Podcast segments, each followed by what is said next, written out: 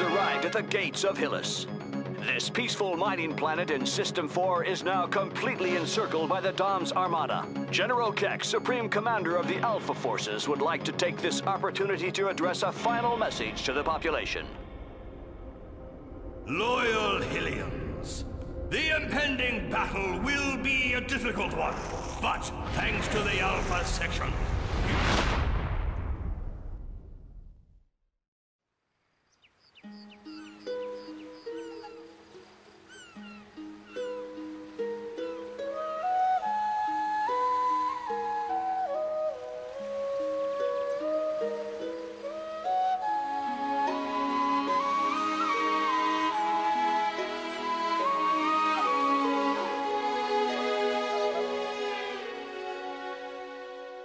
Hei ja tervetuloa Takapelkkä-podcastin uuden jakson pariin. Uusi jaksohan on numeroitu sillä tavalla, että 28 näyttäisi tällä hetkellä. 30 lähestytään uhkaavasti niin ihan puolesta kuin myöskin podcastien puolesta. Jakso... Ei, älä mainitse oi, tuollaisia voi, voi, asioita. Ei, ei unoheta, unohdetaan nämä nyt nuoria miehiä vielä toistaiseksi ainakin. Öö, julkaisupäivämäärä ensimmäinen päivä helmikuuta 2018 talvi etenee hurjaa vauhtia eteenpäin, ja Beyond Good and Evil oli se meillä tämän vuoden, no, onko tämä nyt toinen jakso vai kolmas? Onko tämä toinen jo? Ää, toinen, joo. Joo. Kai. Ehkä. Toinen tai kolmas. Ensimmäisiä jaksoja tällä vuodella kumminkin. Eli PC-peli kautta sitten tuo ajan konsolille tullut peli oli se meillä tällä kertaa vuorossa. Kuultiin In the Beginning-kappale, tai ei itse asiassa kappale ole, vaan tuo alkuspiikki, mikä tuossa peli aikana monessa paikkaa kuuluu, niin käytin sitä nyt meidän introkappaleena. Mutta tosiaan, tämä on meidän toinen nautusyritys. Tämä nyt ei tuo hämmentää kovastikin, mutta mä esitän saman kysymyksen kuin ekallakin kysy- tota, nauhoitusyrityksellä, eli asetat itsesi takaisin tuonne lapsuuteen ja rupeat miettimään, että kuinka paljon sä olisit tarvinnut pahvia enemmän sun videopelien kanssa. Tällä kertaa olen valmistautunut kysymykseen. En usko, että olisin yhtään sitä enempää tarvinnut, mutta kuten ekalla yrityksellä mainitsin, niin ne pelien kotelot olisi ollut kiva kyllä säilyttää, että isoveljen piikki ne kyllä menee, että todennäköisesti niitä ei ole säilytetty. Eli jos tuolla Super Nintendo ja Genesis, Genesis aikaan niin olisi ollut enemmän tuommoista Nintendo-lapotyyppistä ratkaisua, niin olisiko semmoista kaivan? Me veikkaan, että niitä olisi käytetty lähinnä vain jossain pihaleikeissä ja sitten ihan pelatessa olisi vaan pelattu. Olisi mennyt ullakon puolelle vaan ne pahvit ja unohtunut sinne tai poltettu pois. Joo, sehän tässä nyt tosiaan me ollaan vähän retrompi podcasti, niin yleensä tämmöisistä asioista puhutaan, mutta tuo nyt oli tässä viime viikkojen aikana varmaan se eniten huomiota kerännyt uutisjuttu, niin sen takia siellä halusin pinnalle nostaa. Ja no ylipäätänsä tosiaan, mitä sä siitä nyt tällä vähän aikuisempana ihmisenä mieltä oot, että onko tuo nyt ihan pelkkää rahanpesua meiltä tyhmiltä kuluttajilta vai mitä tuo nyt sitten on? No se eka reaktio kyllä oli, että no huh, huh että miksi tuollaista pitää tehdä, mutta sitten mitä enemmän sitä asiaa mietti, niin tuli siihen lopputulokseen, että hei, tuo on oikeasti lapsiperheelle ihan kiva juttu. Ja kyllähän tuolla lapsenmielisetkin saa jotain pientä kivaa tehtyä, että katse niitä videoita, että joo, ihan hauska ehkä voisi olla joskus kokeilla. Et, en usko, että ikinä tulen, tulen hankkimaan, mutta eipä se ole minulle suunnattukaan, niin eipä sillä ole väliä. Joo, sehän Toki... varmastikin se tai ainakin uskoisit se eniten öö, keskustelua tai turhaa väittelyä mielestäni tästä herättänyt se, että tuntuu niin monilta unohtuvaa, ettei ne kaikki pelit ole kumminkaan sulle suunnattuja, vaikka me nyt ollaan tämmöisiä valkoisia nuoria miehiä, niin siitäkin huolimatta niin ihan kaikkia pelejä ei ole kumminkaan meille suunnattu, että täytyy nyt kumminkin muistaa, että me ei olla sitä kohdeyleisöä tuommoiselle pelille. Kovin monelta se tuntuu unohtuvaa, että nauraskeli vaan, että en mä tällä tee mitään. No, pitää paikkansa, ei tätä ole sulle tehtykään. Jep. Ja ainut se mun huolenaihe on just se, että miten tukevaa tekoa se itse pahvi on, koska se on oikeasti harmi, jos se ekan viikon aikana jo rupeaa hajoilemaan, niin siinä on nimittäin lapsilla itku silmässä ja vanhemmilla hampaat kiristyy, kun perkele 70 tästäkin roskasta maksoi ja mm. nyt se on jo paskana. Niin eihän ne tainnut edes puhuakaan, että miten sä sitten rupeat lisää pahvia tilalle saamaan, täytyykö Nintendolta ostaa vai kelpaako sitten kun B-luokan pahvi omasta lähimarketista, että voiko sillä ruveta jotain tekemään? Mm, kun musta sanon, että on ollut vähän ristiriidassa, jotkut se niin sanoo, että jos sen on ostanut, niin ilmeisesti sitten se saat niin kuin, pystyt netistä lataamaan nuo niin kuin mallit, joiden avulla se pystyt itse omista pahveista sitten väkertämään samanlaiset. Jotain tällaista. Jotkut taas sanoo, että ei, ei pysty ja en tiedä. En ole seurannut niin tarkasti. Mm, niin. Mutta jotain malleja ilmeisesti kuitenkin on sitten olemassa, joiden kautta saa oli maksillusia tai ei. Kyllä mä sen materiaalivalinnan sinänsä ymmärrän, jos siinä nimenomaan se oma rakentelu on kumminkin. Ja on se sitten pelkästään vaan ohjeiden mukaan, en tiedä onko siinä mitään semmoista omaa kikkailua, että pääseekö sä itse kehittelemään omia viritelmiä. Eli tämmöistä ainakaan tuosta pienen trailerin perusteella vielä saatu, mutta nimenomaan se materiaalivalinta, niin en tiedä, onko se oikein mitään muutakaan vaihtoehtoa. Se nyt muovia voi ruveta tota, sulattamaan omassa kodissa ja siitä muotoilemaan sitten muottien kanssa tai muuta, että kyllä se melkein pahvi on oltava kevyt ja halpa vaihtoehto, että kyllähän se paperilla kuulostaa hölmöltä, että pahvia, kun mulle tässä nyt myyvän täyteen kilohintaan, mutta en mä parempaakaan vaihtoehtoa itse nimittäin tuohon keksisi. Jep. Ja onpahan nyt, jos jotain hyvää puolta, niin myöskin kierrätettävää tuotetta. Vaikka mä nyt melkein vuosikymmenen edestä sain Guitar Heroista ja Rock Bandista viihykettä, niin kyllä se nyt tänä päivänä kumminkin on 363 päivää vuodesta, niin ne kaikki ohjaimet ja muut niin ihan ongelmajätettä, että ei nyt sillä hirveästi muutakaan käyttöä ole. Ja kirpparit on kumminkin ja kaatopaikat varmastikin tuota muoviherojuja jo tällä hetkellä täynnä, niin siinä mielessä se pahvi ainakin parempi on. Ymmärrän kyllä, jos haluaa aikuiset ihmiset olla fiksuja kuluttajia huomauttaa tästä, että onko tämä nyt pelkkä vedätys, mutta en mä usko. Kyllä mä nyt luota, että Nintendo jollain asialla on. Eiköhän ne ole markkinointitutkimuksen tämäkin kanssa tehnyt jo. Jos feilaa, niin sitten feilatko. Ei siitä tarvi meidän huolehtia se enempää. Oletan kumminkin, että varmaan ihan hyvä bisnes tuostakin on tulossa. Jep, ja kuitenkin Switchille tulee ihan samalla tavalla edelleen niitä laatupelejä, että ei, ole, ei ollut kyse siitä, että no niin, nyt tässä on tämä Switchin todellinen jekku, labo, mitä muuta tälle ei enää tulekaan. Hmm. Kyllä, kyllä. Eiköhän me mennä pahvista eteenpäin. Ei meillä varmaan alkuhypinnytten kanssa sen kummempaa. Ehkä mä heitän pallon sulle suoraan, mitä hän oot tässä ehtinyt alkuvuoden vuoden vaihteen jälkeen harrastamaan. Joo, yllättäen kyllä videopelejä on tullut pelattua. Heti ensin voisi mainita, että me tuossa tammialeesta poimin sellaisen paketin kuin .hack GU Last Recode, mikä sisältää tämän siis .hack GU-pelisarjan alkuperäiset kolme osaa ja sitten ilmeisesti nelososa on kokonaan uusi. Näin minä olen käsittänyt, mutta senkin pitäisi olla kokonainen peli. Niin siitä sen ykkösosan Vol 1 Rebirthin tuossa pelailin. Ja täytyy kyllä sanoa, että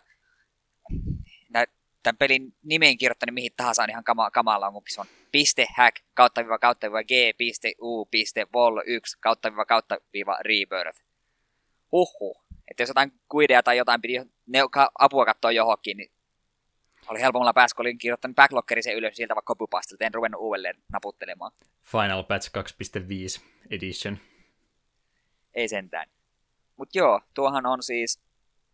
Ilmeisesti se alkuperäinen sarjahan on ihan pelkkä dot hack, ja tuo GU on niin kuin, sille sitten vielä niin kuin oma itsenäinen jatkonsa. Ja sehän ideana on, että sijoittuu niin kuin, vähän niin kuin Anime Sword Online tuon massiivisen nettimonin pelin sisälle, ja siellä tehdään questeja ja yllättäen se peli The World on sen verran laaja, että se on aika monelle aika iso ja tärkeä juttu, niin siellä kun tapahtuu ikäviä asioita, niin monet ottaa sen hyvin vakavasti. Ja pelin lähtökohta oli siinä, että aloitetaan hahmolla nimellä Haseo. Se lähtee, lähtee tekemään ensimmäistä questia parin ystävällisen oloisen kokenevan pelaajan kanssa, jotka paljastuukin sitten player killereiksi, PKiksi, miten nyt suomeksi on järkevää sanoa. Ja sitten kuitenkin ap- apuun tulee herran nimeltä Ovan, en minä muista, olisi muistaakseni Ovan. Sitten yhtäkkiä hypätään kahdeksan kuukautta ajassa eteenpäin, ja Haseosta on tullut niin kuin PKK, eli Player Killer Killer, hmm. eli se metästää näitä Player Killereitä. Sitten tulee hirveästi lisää taas välivideoita ja juonta, Hase on muuttunut ihan hirveästi siinä välissä. Sitten yhtäkkiä mennään haastamaan joku heppu, joka on joskus tappanut Haseon jonkun ystävän, joka sen jälkeen ikinä palannut peliin. Hase ottaa siltä turpaa ja yhtäkkiä sen levelit treenaa ja se hyppää levelistä 133 levelille yksi. Ja siitä alkaa kostoreissu, että pitäisi saada vähän power ja mennä vetämään tätä pahis Edgeä turpaan ja siinä ohjassa sitten selviää vähän kaikkea, että tämä Edge on hyvin, hyvin vaarallinen tyyppi, kun se pystyy noin vain dreinaamaan heppujen leveleitä ja osa sen uhreista jopa niin kuin joutuvat oikeasti elämässä koomaan, joka kuulostaa aika villiltä. Ja se oli tuossa yksi mun ensimmäinen ongelma tuon pelin kanssa, että kun tulee tämä niinku tutorialidunkku, se oli okei okay, joo, tämä kertoo pelimekaniikkaa, ihan kiva. Sitten just kun se tutorial loppui, niin sitten tuli lähemmäs puoli tuntia pelkkää välivideoa välivideon. Oli mitä tässä tapahtuu? Saanko me pelatakin tätä peliä jossain välissä? Tuskinpa. Ja toisaalta sitten, mitä pidemmälle peliä pelasin välillä, sitten tuntui, että joo, voisiko tämä peli vaan loppu, koska pelimekaniikat oli ihan kivoja, mutta vähän liian simppeleitä. Kombatti oli tosi tosi simppeliä, että hakka perusyökkäs välillä käytä spessuiskuja, että se me peli aikana saanko me kolme vai neljä eri spessuiskua mun päähahmolle. Että ei, ei kovinkaan, niin kombatti ei mennyt missään se kovinkaan monipuolista, vaikka siinä oli pari ihan jännää mekaniikkaa. Ja kun ne dunkut oli semmoisia random generoituja kaikki, niin ne oli varsin tylsiä koluta. Vihollistyyppejäkään ei ollut kauhean montaa. Ja välivideoita oli ihan liikaa. Tää pelissä niin tuntuu, että suuri osa menee ajasta vaan siihen, että sä kävelet paikkaan A, tulee välivideo, menet paikkaan B, tulee välivideo, menet paikkaan C, tulee välivideo. Sitten ehkä jos 10 minuutin päästä päästä yhteen nopeeseen dunkkuun, ja sitten tulee taas välivideota välivideon perään. Ja nekin vielä oli porsattu silleen hölmösti, että just menet paikkaan A, hahmot sanoo li, liipalaapa, nyt pitää tehdä näin. Sitten Haseo miettii itse, hm, minun pitää logata tästä pelistä ulos, tarkistaa sähköpostini. Menet tarkistaa sähköposti, sähköposti sanotaan, lokkaa takaisin pi- peliin ja tule paikkaan B sitten menet paikkaan B, siellä sitten taas on, hmm, minun pitää lukata ulos, ulos tästä pelistä, että tsekata sähköpostini. Ah! Se oli loppumaton oravan pyörä. Paikasta toiseen juoksemista vaan. Tää, meneekö tämä nyt semmoisen peruslisenssihötön puolelle vai? No kun, minä tavallaan niin jostain asioista tuossa pelin niin tarinasta ja hahmosta tykkäsin. Ja minä toivon, että se kakkososa, koska me jossain kohtaa senkin sitten pelaili ja kaikki nuo muutkin mutta ei niin kuin vielä ole kiirettä. Niin me toivon, että tuo pelimekaniikka sitten saisi vähän potkua, tai lisää tuulta alle, ja se pelaamiset tulisi vähän mielekkäämpää. Kyllähän tuo peli niin yritti kauheasti, esitteli kaikkia mekaniikoita, oli Avatar Battle, mitkä reaaliaikaisia. Vähän niin kuin avaruuslentely yksi vastaan yksi matcheja ja kaikkea tällaisia. Se yritti niin esittää, että hei, kato, meillä on vaikka mitä kivaa, mutta kaikki kuitenkin jäi vähän niin kuin puolitiehen. Ja yksi, mistä me tuossa pelissä en yhtään tykännyt, tuo päähenkilö Haseo on ihan täys kusipää. Mä en muista milloin viimeksi pelissä ollut noin epämiellyttävä päähahmo. Se oli niin ylimielinen ja ärsyttävä. Mä en yksinkertaisesti halunnut olla sen puolella missään kohtaa. Sitten, ei, Hase on lopeta.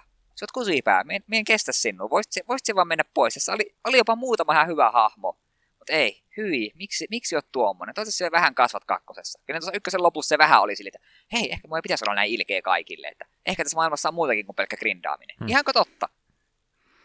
hankala tehdä hahmoja, kun ei ne näköjään osaa tehdä muuta kuin just kusipäätä tai sitten semmoisia päähahmoja, jotka pillahtaa itkuun pienimmästäkin vastaiskusta tai takaiskusta. Joo, no siinä, siinä välissäkin olisi aika paljon tilaa nimittäin. No siitä pääsee toiseen mun viattuun hahmoon, semmonen ihme koirannaamainen heppunelta Kaspard, Jeesus, sillä oli kamala ääni näyttely, kaikki mikä sanoi ärsytti minua. Sitten se, se oikeasti pillat yhdessä kohtaa itku, että ei ole kiva, kun tämä The World-peli ei ole enää niin kiva, kiva paikka kuin ennen, että kaikki on niin ilkeitä. Mä oli jotenkin vaikea samaistua hahmo, että hei, se itket siitä, että videopelissä on trolleja. Ihan oikeasti. Mun on vaikea nyt samaistua sun ongelmaan. Ja, onko sinulle Juha ikinä käynyt silleen Vovia pelatessa, että joku ilkeä tyyppi tulee sitten, että ei, en minä halua pelata enää Vovia, kun kaikki on ilkeitä. No en, en kyllä muista tuommoista tilannetta. Kyllä niitä selityksiä on ollut, minkä takia ei enää halua pelata, mutta tuo ei ole kyllä yksi niistä. mutta että joo, kyllä me nyt se kakkosen ja kolmosen lopu, jossain kohtaa mätkin. Kovin pitkä pelihän tuo ykkönen ei ollut, mitä se oli 18 tuntia ja parissa kohtaa me grindasin vähän ja sekin oli sitten, että teen pari semmoista random dunkkuu ja levelit nousi kohisten. Koska grindaminen tuossa oli tosi nopeita onneksi. Että niin, vähän, vähän nyt jäi ikävät fiilikset tuossa ykkössä, me toivon, että nuo jatkosat sitten vähän parantaa. Tota ei ole Dot Hack nyt ekaa kertaa, meillä ollaan me tästä joskus aikaisemminkin puhuttu, mutta näin ihan kuulijoiden ja ittenkin kertauksen vuoksi, että oliko sä sitä alkuperäistä sarjaa ikinä nähnyt? En.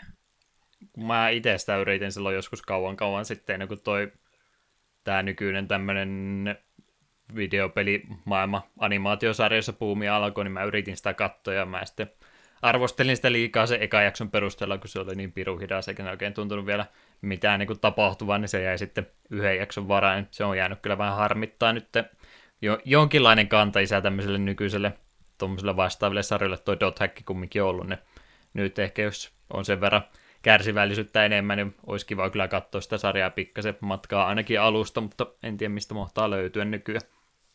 Ei ainakaan Crunchyrollista. Joo, ei ole siellä. Ehkä vielä jonain päivänä tulee palattua, mutta ei nyt vitti noista peleistä ainakaan aloittaa. No ei ainakaan tuosta GUsta aloita. Aina sen itse vielä nopeasti mainita siitä, että tosiaan nuo, kun nuo kaikki, ilmeisesti kaikki neljä jatkaa ihan samaa tarinaa, että valitettavasti me vähän se olla pelaamaan myös kakkosessa, kolmassa ja nelosessakin, niin se oli se vähän pöliä, että viimeinen pomotaistelu tuli, sitten semmoinen tyylin minuutin välivideo, lopputekstit ja sitten loppuun näyttää vähän silleen niin kuin tyylin traileria kakkosta. Haa, tarina jatkuu tällä, että hyppää vaan jo pelaamaan. Ei, en. Tulen joskus myöhemmin, mutta en vielä. Voin kuvitella vaan, että minkälaista tuo on ollut pelata tyyli jollain Pleikkari kakkosella aikoinaan, kun oot pelannut se ykkösen läpi. No niin, tuleeko tarina päätökseen? Ei, ei tule. Odota kakkososaa kaikessa rauhassa. Hmm. Ja itse sen itse sinulle sanoi aiemmin. Se, sen itse vielä haluan tuosta pelistä sanoa. Nyt kun tämä rupeaa miettimään, niin mulla tulee paljon tästä Sulla oli kyllä yllättävän paljon juttua tästä. Ne.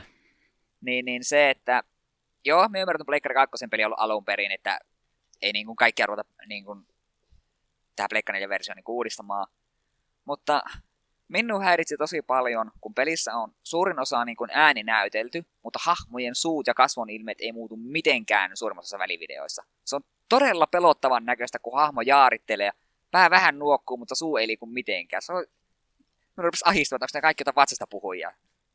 Näyttää hassulta. Että me melkein mieluummin ottaa, ottaa ääninäyttely kokonaan pois, niin silloin se näyttää luontevammalta. Okei, tuolla on teksti, tekstiboksi ja hahmon suu pysyy paikalla. Okei, tämä on musta luontevampaa, mutta sitten se ääninäyttely sen päälle, niin tuo jotenkin avemmaisen tunnelma. Saakeli vatsasta nukkeja. Se on, kun noin kaukaa lähtee noita pelejä tuomaan uudestaan, niin ei se pelkkä modeileiden päivittäminen ja resoluution nostaminen ihan kaikkia kumminkaan automaattisesti korjaa, että kyllä se iän sitten siellä viimeistään huoma. Jep. Odotan sitä päivää, kun meille ruvetaan myymään niin kuin ihan suoria Pleikkari 1 remastereita, kun pistetään joku emulaattori pyörimään ja vähän shadereita vaan isketty sinne kiinni, että oo joo, tää on remasteripeli. Toivottavasti ei niin syvältä lähdetä ikinä sentään kaivelemaan, että ymmärrän noin viime konsolisukupolven versiot, jos ne haluaa tosiaan isommalla resoluutiolla ja muulla, niin tuo, niin se nyt vielä menee jo, mutta tuo Pleikkari 2 rupeaa vähän kuulostaa siltä, että ehkä se olisi nyt parempi sijoittaa niihin uusiin peleihin, kun väkisin niitä vanhoja tuo uudesta. Jep.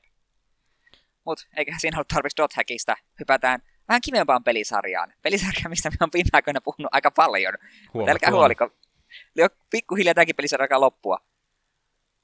Öö, eli Kingdom Hearts Birth by Sleep Final Mix, eli tuo 1.5 ja 2.5 paketin Birth by Sleep, me nyt sen kanssa aloitin Tämä oli se peli, mikä aikoinaan, kun se PSPlle tuli, niin minun kovasti harmitti, koska itselläni ei ollut PSP, että haluaisin niin kovasti tuota pelata, niin se olisi niin kiva, kun Leikka 3 2.5 myötä pääsi vihdoinkin pelaamaan, ja nytkin ihan mieluusti sen taas aloitin Pleikka 4. Ja tuo on kyllä ehkä kuitenkin minun suosikki Kingdom Hearts tuo on jotenkin, tuo minun jotenkin uppoa. Musta, kun me aiemmin tai sanoa, että meidän on varma, että onko kakkonen vai Bird by Sleep mun suosikki, niin nyt, me alan, on kyllä, nyt kun tuota on tuossa pelannut uudelleen, niin me kallistun Bird by Sleepin puolelle. Sehän sijoittuu niin kuin ajallisesti, se on minun mielestä ensimmäinen Kingdom Hearts, ellei joku näistä mobiilipeleistä jotenkin sijoitu vielä kauempaan. Nyt tuo antaa aika paljon pohjustusta kaikkiin juttuihin, mitä nämä Keybladeit varsinaisesti on ja niin poispäin. Ja esittelee kolme kokonaan uutta hahmoa, Terra, Ventus ja tuo, tuo Aqua, jotka käytännössä on Rikusora ja Kairi. Mä en ole ihan varma, että onko, ne, onko sitten ne jotain niiden henkisiä jälkeläisiä. Ei kyllä voi olla, Aqua vielä hengissä. No en tiedä. Joku, joku, joku jotenkin ne liittyy niihin kuitenkin. Dialogissa ne käyttää muutamia samoja lauseita ja niin poispäin. Tuo, siinä mielessä tuohan jännä peli, että kun siinä on tosiaan kolme pelattavaa hahmoa, niin jokaisen tarina on varsin lyhyt. Ja jos sä haluat kokonaiskuvan koko pelistä, niin sun pitää pelata kaikilla kolmella hahmolla oma tarina läpi, sitten tulee vielä semmoinen viimeinen story. Me tällä hetkellä tuon Ventuksen tarinan vedin eilen loppuun ja Terralla jo aloitin. Niin, on siinä mielessä kuitenkin hyvä systeemi, että kaikissa maailmoissa vierailla eri järjestyksessä, joka niin kuitenkin niin kuin ne saa tuntumaan niin kuin uudelta. Et se ei ole sitä, että siellä kaikkiin maailmoihin samassa järjestyksessä hoidat samat asiat uudelleen ja uudelleen, vaan nimenomaan sille, että esimerkiksi Ventus on ensimmäinen, joka menee tuonne Dwarf Woodlandiin, eli Lumikin maailmaa, se siellä saattaa Lumikin kääpiöiden talolle ja niin poispäin. Siis Terra, Terra tulee va... Ei kun ei, Terra menee sinne ensin, mutta kuitenkin, ja sitten menee, se, menee, menee maailmat sekaisin, mutta kuitenkin, että ne silleen, että... Öö, apua. Mä menetin mun ajatuksen juoksun, koska rupesin selittämään asioita väärässä järjestyksessä. Kuitenkin se, että se just, vaikka sä samoin maailmoin, niin se vierailet niin kuin kuitenkin siellä maailman sisällä eri paikoissa ja näet tarinaa eri kannalta. Ja jos, jos tuon pelin pelaisi pelkästään vain yhdellä hahmolla, niin sitten se oikeasti koet sitä vaan se yksi kolmas. On ehdottomasti kannattaa kaikilla hahmoilla pelata. Ja no, kymmenkunta tuntia taitaa olla jokaisen hahmon oma tarina. Et siitä tulee se 30 tuntia yhteensä. Jos kaiken haluaa tehdä, niin ihan perkeleesti paljon enemmän. Tarinan kerran takia suosikki pelisarjan osa, vai onko pelimekaniikossa sitten jotain, mikä No se- erottaa se- puolesta? No pelimekaniikan kannalta myös, kun siinä, siinä ei ole varsinaisesti MPtä, vaan sulla on semmosia, kom, ö, kun sulla on niin sanottu command dekki. Ei, ei ole edes pelata kortteja, mutta se kuitenkin Sata, ko- sata single-korttia siellä taskussa on, ja niitä käytetään. ei sentään. Wow, se wow. equi, equipaat vähän, ennen kuin se equipaat itsellesi niin komentoja, joilla kaikilla on oma cooldowni. Ja sitten riippuen mitä komentoja sä käytät, niin mahdollistaa erilaisia finishereitä. Sitten siinä on semmonen ranged hyökkäys, shotlocki. Sitten sä pystyt sun ystä, ystäviä, kenen sä oot peliaikana tutustunut, niin niitä pystyt niinku kutsumaan taisteluaikana sille, että saat niiden komentoja käyttöön, joka sitten jossakin tilanteessa tulee, että hei, tää bossi ei hirveästi mun magiciksi damakeen, niin jos me summonoin ter- Terran komennot, jolla on paljon näitä se fyysisiä damakeiskuja. Se on ihan kiva systeemi. Ja itse yksi syy oikeastaan, miksi me nyt lopulta tiedät, että miksi me niin kovasti Kingdom, tai mikä minun Hearts eniten kiehtoo, niin on nimenomaan, vaikka kyse on Final Fantasyn ja Disneyn niin kuin yhdistymisestä, niin loppujen lopuksi niillä ei ole mitään väliä, koska Kingdom Heartsin nämä omat hahmot on muista paljon paljon, paljon mielenkiintoisempia syy, miksi me tykkään noista niin paljon. Just niin kuin sanoin, Terra, Ventus ja Aqua, me tykkään niistä kaikista tosi paljon. Ja tämä itse Kingdom, tai se Purpose Sleep, se viimeinkin näkyy se suurin pääpahis kaiken takana, kun ykkössä ja oli, ensin oli Ansem ja sitten oli tämä Xemnas kakkosessa, niin nyt tässä viimein paljastui, että kaiken takana on Master Xia- Xehanort, vai miten ikinä pitäisikään lausua. Tykkään kaverin designista ja sen jopa nyt siinä kerrotaan, että mi- mikä sen motiivi on, mitä se oikein yrittää, ja sitten se vähän niin kuin sitoo kaikkea yhteen. Tämä voi olla ehkä tosa, tosiaan se iso asia, minkä takia sä tykkäät ja mä en tykkää, koska no, mä oon vaan siis ykkösen pelannut, mutta sen perusteella mä en niin niistä alkuperäisistä hahmoista välittänyt pätkän vertaan. No, en juurikaan välittänyt ollenkaan, että oli enemmän tykkäsin Final Fantasy ja Disney omista hahmoista paljon enemmän kaukana kolmosena sitten ne omat hahmot, niin sen takia se on sitten varmaan sulla vähän eri mielipide, kun sä oot sitten ehkä nähnyt sitä tarinan kaarta kautta maailman kehitystä pikkasen enemmän kuin yhden osan verran, niin Niin, Omaa joo, korvaa vaan kuulostaa sen takia vähän siltä, että hmm, kun en mä väli- välittänyt ykkösen perusteella niistä omista jutuista, niin en varmaan noista myöhemmistäkään tykkäisi. Niin, no, no ykkösessä Sorariku ja Kairi nyt ei ollut, ne oli semmoisia aika perusteltu. Kyllä mä sitten just silleen kakkosen kohdalla tälleen, niin ne vähän antoi jo syvyyttä. Että kyllä me niissäkin kaikista kolmesta tykkään. Ja odotukset sille kolmoselle on niin korkealla. Oh. Joudut aloittaa uuden kierroksen tässä vielä ennen kuin se tulee. En mene varmaankaan. Tai rupeat speedrunaamaan sitten. Siinähän nyt Me- valkkaat, minkä otat. Me itse asiassa vasta kattelin tuossa ihan huvikseni Kingdom Hearts 1 Proud Any, Any Rauten tuon speedrunin tuolta tuosta Ga- ö, Games Done Quick 2016. Eli emme ehkä ihan vielä sitä rupea yrittämään. Hmm. Oli on- kuinka pitkä. 3 tuntia 20 minuuttia. Ja se oli kuitenkin Eni, se skippasi pari worldia kokonaan. Reiluhko siis. Joo, ja oli, oli siinä muutama semmoinen aika hektinen taistelu ja hyvin tarkkaa ajoitusta, että joo, että se painat hyökkäysnappia tässä rytmissä, tai vihollinen pääsee pois tunlogista ja one-shottaa sinut. Selvä, ei paineita. Mut joo, ehkä siinä oli peleistä. Ehkä nyt pitää mainita tuo pitkästä aikaa MTG-blokki. Hmm. Rivals pahvista puheen ollen. Niin. Rivals of Ixalanhan tässä tosiaan saapui. Saanko mä vielä kerran keskeyttää? Joo. Ihan vaan sillä, että tosiaan oli alkuperäinen tarkoitus tästä, tota, tota, tämä jakso tehdä sillä tavalla, että naureskellaan sille, että kuinka meille myydään tyh- tyhmille ihmisille myydään pahvia kovasti, ja sitten toi tarkoitus tehdä aasisilta, niin miten MTGn kanssa. Se on eri asia, niissä on nättejä kuvia. Mm. Hyväksytään.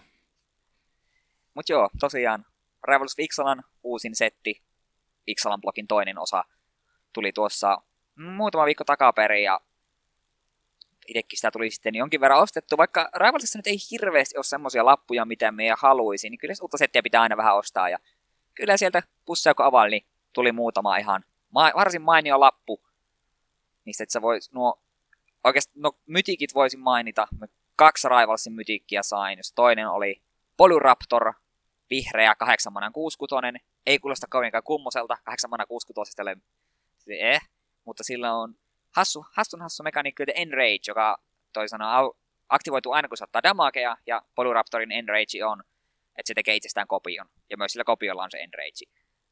Eli siitä, jos vihollisella ei ole se täsmäpoistoa ja joutuu jotain pikkuheppuja heittämään junaa alle, niin yhtäkkiä sulla on kokonainen armeija kuuskutosia. Jos me jossain vaiheessa sen Dinosaurus EDHDkin teen, niin Polyraptori menee kyllä sinne heti. Et usko Merfolkien kantavaa voima. No, mä oon sanonut sitä, että kun arena tulee, niin me varmaan Merfolkia rupeaa siellä pelaamaan. Mutta emme jaksa nyt Stanuun tehdä mitään uutta dekkiä. Ei ole kuulunut sullekaan vielä. Laitoiko siihen tota, areenaan mistä sun jotain ID-tä, että pääsis vähän... DCI-numerin laito, joo, mutta eipä me veikkaat siellä joita ihmisiä, jotka on pelannut vähän enemmän. Niin, niin. Ei jo, joku prioriteettistatus sulla sentään on, mutta hiljasta vielä on ollut. Kyllä ne lupaili, että nyt pitäisi se jono tässä helmikuun loppuun mennessä olla aika hyvin purettu, että sitä odotellessa. Jep. Öö, sitten Ol... toinen myt- mytiikki, hmm. mitä me Raivallista avasin, niin oli Azor the Lawbringer. Muistaaks Lawbringer oli se lisänimi? Kuuden manan, en muista miten iso. No ei sillä väliä, kuitenkin Le- legendary Sphinxi, tarinan kannalta äärimmäisen tärkeä heppu Ixalanissa. Sinivalkoinen Sphinxi, joka pöytään tullessaan sanoo, että hei, seuraavan vuoron, aika, seuraavan vuoron aikana opponentit ei pelaa instoja eikä sorcereja. Okei, okay, varsin jees. Sitten hyökätessään saat maksaa, aina kun Azor hyökkää, niin saat maksaa kaksi niistä ja kaksi valkoista X. Ja sitten siihen X verran nostat kortteja ja saat X verran lifea. Eli se on toisin sanoen tuo... Apua, mikä sen kortin nimi oli? Sphinx's Revelation aikoinaan oli kortti tuolla Ravnikassa, vai Returnta Ravnikassa, joka oli juuri sama efekti, että maksa kaksi sinistä kaksi valkoista X verran, nosta sen verran lappuja ja ota sen verran lifea, ja se oli aika oksittava kortti standardissa. Porukka pelaa sitä paljon, ja nyt on Sphinx äh, Revelationi Kretun nokassa, mikä voi olla sun kommanderi. Käy. Teen jossain kohtaa ehkä sitä commanderin tai laitan minun äh, Sharum-dekkiin. Olin ihan iloinen, että sen avasin ja Rare, Rareista nyt ei ollut mitään muuta kauhean merkittävää, paitsi tuo Blood Sun. Se on kolmannen punainen enchantmentti. Tulee pöytään nosta kortti, ja se sanoo, että kaikki landit menettää... Ö, kaikki abilityt paitsi, jotka semmoiset tuottaa manaa. Se on ihan kiva sidelappu, että jos on dekkejä, mitkä luottaa paljon johonkin landien erikoisefekteihin, niin oi voi, Blood Sun sanoo, että e, lopettakaa heti. Oliko se Bla- Blood Moon vai mikä oli Masterpiece-näkin hiljattain? Öö, joo, Blood Moon muuttaa kaikki non-basicit mountaineiksi. Se on minulla myös tekissä. Ei tosi Masterpiece-versio, vaan ihan tuo, tuo, tuo öö, Modern Mastersin. Mä kuotit, sulla on pelkkiä Masterpieceja, foileja ja sitten kun sun landit on kaikki vanhoista unstable tai noista anseteista tehty. Sulla on erittäin blingattu sun dekkis. Ois nettiä. Rapinaa en kyllä kuule, että oletan, että se oli sen verran malttamaton, että se apaili kaiken kerralla. No piti, piti silloin kerralla avata. Ah, se piti Polyraptorista sanoa, se oli varsin huvittavaa. Meitä oli viisi henkeä avaamassa boostereita. Ja viidestä ihmistä kolme avasi Polyraptorin. Mm-hmm. On se kova kaveri monistumaan, kun se tuli kolme eri päkkiinkin. Se on kuitenkin mytikille aika epätodennäköistä, kun kolme jätkää pitäisi saman päivän aikana. Sitten, hei kato, Polyraptor. Mm, niin kumminkin saman boksin sisältö vielä. Oletettavasti. Öö, hetkinen, minä avasin omaani tuosta, tuosta Prelispäkistä. Aa, se, se, kaikki muutkin kyllä osti Prelispäkkejä, en tiedä. Sitten ei, mä ajattelin, jos saman boksin sisältä olette nostellut, että olisi vähän enemmän jakaumaa ollut. Ja kyllä se muutama muukin ihan ok rare tuli. Muutama Elder Dinosaurus. Ja... Mutta tärkein kortti koko setistä, jonka minä haluaisin kaikkein eniten, on Commoni. Fanatical Firebrandi yhden punaisen manan maksava yksi ykkönen haste, goblini. Tärkeät se on goblini. Ja se saa, sillä on ability, että siellä voit täpätä sen niin uhrata sen, tekee yhden damagen kretuun tai pelaajaan. Yes! Tuo on käytännössä Mog Fanatic, joka on muuten sama, paitsi että sitä ei tarvitse täpätä sen uhraamiseen. Ja sillä ei ole hastee. Ja mehän modernista tosiaan pelaa 8 ja kaikki 8-listat pelaa neljää Fanatickia, ja me en ole vaan jaksanut tilata niitä, kun se on senttikortti, niin nyt mulla on käytännössä neljä Fanatickia.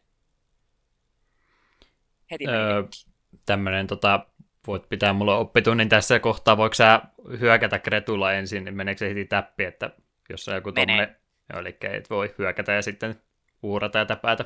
Joo, sen takia Fanatic on tavallaan parempi, koska se voi hyökätä, ja sitten se voit tyylin kompatin jälkeen sen säkätä ja tehdä vielä yhden damakin lisää. Tai sitten se voit säkätä sen kesken kompat ja hei meidenkin damangin tuhokretuun, niin se tekee sun blokkaamisesta vähän epä, epäkäytännöllistä. Mutta toisaalta taas Fanatical Firebrandilla on haste, että se voi hyökätä heti. Et se on vähän siinä ja siinä, että kumpi on parempi. Kiitos oppitunnista. Ole hyvä. Tällä mennään. Tosin se minun harmittaa Rivalsin tai ylipäätään Ixolanin goblineissa, että ne on semmoisia ihme sinisiä apinen näköisiä kavereita. Se ei näytä yhtä samalta kuin minun teki muut goblinit. Häiritsevää. Jep, jep. Pahvihan siinä. Jep. Mutta nyt olen höpissyt tarpeeksi. Heitän pallon sinulle. Heitä vaan. Koitetaan käydä läpi. En, vaikka mulla tuossa hirveästi artikkeleja onkin, niin ei nyt kaikesta niin hirveästi tarvitse onneksi. Tota, viime jakson jäljiltä puhuttiin siitä, kuka sitä nyt kehittää, se, tai Seika julkaisee ja kuka se nyt tuli kehittämässä sitä Two Point Hospitalia. Kauhean hankalaa, kun nämäkin asiat jo unohtaa, mutta Seika jotain alaisuudessa siellä oli sitä poppoa, siellä oli niitä Bullfrogia ja muita, jotka oli sitten sen Temme Hospitali aikanaan tähän tehnyt, ja se kun tuossa kävi jutustelussa Discordin puolellakin, niin menin sitten tosiaan kokin tilille ja kävin sitten lataamassa sen Teme Hospitalia, ja no pelataan nyt vähän sen tässä näin, niin se on ehdottomasti ollut se, mitä mä oon sitten kumminkin pelannut kaikkia niitä, että mä pelasin sen koko kampanjan kerralla. No en kerralla, mutta siis, että joka ilta pelasin kampanjaa eteenpäin niin kauan, kunnes se meni läpi. Ja muista, että vaikka se oli niin sellainen muksunakin, niin helposti lähestyttävä rakentelupeli, koska siinä ei hirveästi semmoista mikromanagerointia ole. Monet tuommoiset vastaavat oli just jotain Roller Coaster Tycoon ja muitakin temepelejä, että nehän oli lähinnä tehty sillä, että semmoisille ihmisille, jotka tykkäsi tuommoisesta rakentelusta, mutta ei välttämättä halunnut ruveta ihan pieniä asioita sitten jostain kaavakkeista ja muista säätelemään, niin sen takia niitä oli muksunakin ihan mukava pelata. Ja muista vaan, että mä en Temme Hospitalia muksuna päässyt itse loppuun asti läpi, että ihmettelin aina, että mistä se oikein kiikasti, koska eikö se tuommoisessa rakentelupelissä kumminkin ole, että sä teet sitä, mitä tarvitaan. Jos siellä on jotain puutteita, niin sä rakennat ne ja palkkaat ihmisiä ja muuta, että eikö se sillä pitäisi mennä, mutta sinne loppupäässä peliä sen verran onneksi vaikeutuu kumminkin, ettei nyt ihan tuollakaan mene, että sun täytyy kumminkin fiksusti sitä rahaa ja tilaa käyttää, niin mä oikeasti rupesin niin kuunnella, mä rupesin speedrunia tutkimaan pelistä, mä rupesin kaikkia tota, walkthroughta ja muita oppaita lukemaan ja tutkimaan, että miten sitä nyt optimaalisesti peliä pelataan, koska totta kai kaikki pelaaminen täytyy optimoida mahdollisimman hyvin, ei sitä voi normaalisti nauttia ollenkaan, niin semmoiselle ihmiselle, joka lähtee nyt Teme Hospitalia pelaamaan, niin tärkein ohje kautta vinkki, miten se pelillä päästään, niin kouluta omat lääkärit. Sillä se menee läpi, koska ne on paljon halvempia ja ne on paljon taitavempia sitten. Sä ö, käytät valtaosan pelistä siihen, että sä yrität saada sen täydellisen opettajan, jolla on ne kaikki kolme tota, erikoistumista, se tutkija, kirurgi ja psykiatri. Niin, niin. Yhdelle lääkärille saat kaikki kolme ja koulutat sen konsultantiksi, niin sen jälkeen sä unohdat sen sinne training roomiin vaan opettajaksi, isket sinne vaan uutta, uutta tota, suoraan junioria sitten vaan palkkaat mahdollisimman halpaa tilalle ja koulutat ne sitten taas konsultiksi, ei muuta kuin uudet vaan tilalle, niin se vaan tekee siitä just niin se, että sulla on tosi nopeita ne taitavia ne sun omat lääkärit tosi halpoja, ne jää sitten sitä voittoakin sen verran paljon, että siinä loppupäässä peliä sulla täytyy olla pankissa aika paljon rahaa ennen kuin se suostuu päästä sua eteenpäin, niin se on ehdottomasti se tärkeä asia. Kun ei sitä tosiaan tuommoisia asioita aikanaan tajunnut katsoa ollenkaan, että eihän mä niinku, nyt ennen tuota pelailukertaa edes tajunnutkaan, että ne konsultit oikeasti on tosi nopeita työssä, että mä olin vaan palkannut sieltä suoraan kallista mahdollista jotain junioria tai mikä se välivaihe siinä junioria ja konsulti, taitaa olla ihan eh, doktor-nimikkeellä, niin oli vaan palkannut kalliita, valmiita hahmoja, niin ne oli sitten sen verran hitaita ja kalliita, että ei pystynyt sen takia peliä läpäisemään. Mutta sen jälkeen, kun tajus, että tosiaan omia, omia lääkäreitä kun rupeat kouluttamaan, niin se on halvempi ja tehokkaampi tapa, niin sillä ne kaikki kentät lopulta läpi menee. Eikä ne muut. Onko sä Teme Hospitalia tai muita tuommoisia vastaavia pelejä pelannut aikana? Minä en ole pahemmin tuollaisia pelejä pelaillut. Teme Hospitalia mulla kyllä on tuon, tuon Originissa joskus oli ilmaisen ja olen miettinyt, että jossain kohtaa pelailla. mietinkin jossain kohtaa voisi olla jakso aiheen, mutta sä oot pelannut sitä nyt ehkä liian paljon, niin ainakaan ihan vielä lähitulevaisuudessa. Saat kyllä ehdottaa, mä uudestaankin vielä pelata. Tosi mukava peli ehdottomasti ja semmoinen tota, tota, sarjakuvamainen grafiikkakin, että vaikka vähän ikääntynyt peli onkin, 20 vuotta taisi tulla täyteen, niin hyvältä se edelleenkin näyttää vähän isommallakin ruudulla. Menee ehdottomasti ja toimii edelleenkin, niin semmoinen suosittelun tässä näin vielä.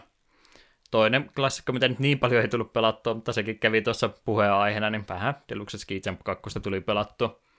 Ei mennyt käyntiin ensin lähteä ollenkaan, ja sitten kun lähti käyntiin, niin mulla oli tuossa DOS-boxissa noin CPU-syklet niin alhaalla, mä ihmettelin, että minkä takia mun puolentoista tonnin PCllä, niin Deluxe Ski Jump 2 pyörii, pyörii tota äärimmäisen hitaasti, mutta se johtui niistä Brosson sykleistä, että se oli sen takia tosi hidas.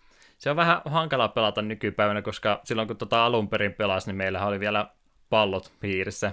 Oli vähän erilainen systeemi, miten noita hiiriä valmistettiin, niin nyt kun rupeat sitten pelaamaan tämmöisellä, u- no tämäkään mun hiiri nyt on varmaan kuusi vuotta vanha jo, mutta kumminkin, niin tämmöisellä nykyisellä laserosottimella rupeat pelaamaan, missä sitten noin DPItkin tosi korkealla, niin se on tosi hankala tehdä niitä pieniä hienosääntöjä, kun sä liikutat se yhden millimetrin alaspäin tuota hiirtä, niin siellä vetää se mäki hyppää sulla 90 astetta lisää kulumaan, niin se on vähän hankala sen kanssa, että täytyy se vielä fiksalla joku kerta, mutta hauska peli ehdottomasti edelleenkin tuo Ski Jump-sarja, tai Deluxe Ski Jump, se on siis, ää, eikö se ole se International Ski Jump on se toinen, ja sitten Deluxe Ski Jump on oma sarjansa, nämä menee mulla aina sekaisin. Joo, kai. En ole niin paljon Ski Jumpia pelannut tosiaan tuohon tuohon varmaan vasta sanoa. Hmm. Mutta oli toi Deluxe-sarja kumminkin se, mitä me aikanaan pelattiin enemmänkin. Ihan silloin kun ne tulikin, ne oli silloin suosittuja. Olen varmaan sanonutkin podcastissa aikaisemmin, mutta ihan lukio aikanaankin me vielä Deluxe Ski Jumpia välitunnella pelattiin, oli kovat turnaukset siinä. Pitkä, pitkä talvi ja pitkä kausi mäkihyppyjä, se aikana ehti hel- herkästikin se tatsi kadota sitä pelistä, että ei ruvennutkaan hyppyä enää kulkemaan. Siinä oli sitten koulupäivän pilalla, kun ei Deluxe Ski Jumpissa pärjännyt enää niin hyvin vakava laji kumminkin tuo mäkihyppy. Kyllä se ilmeisesti sitä, onko se nyt sitten se nelonen vai kolmonen, tämä viimeisin versio, mikä on sitten ihan 3 d tehty, niin kai se sitäkin edelleen se tekijä hissukseen päivittelee, mutta tuskinpa mitenkään säännöllisesti enää. Hienoja pelejä kumminkin, ainakin nuo 2D-versiot. Mä sitä 3Dtä ikinä kunnolla oppinut. Vähän sitä yritin, mutta helpompi oli noita 2D-versioita lähestyä.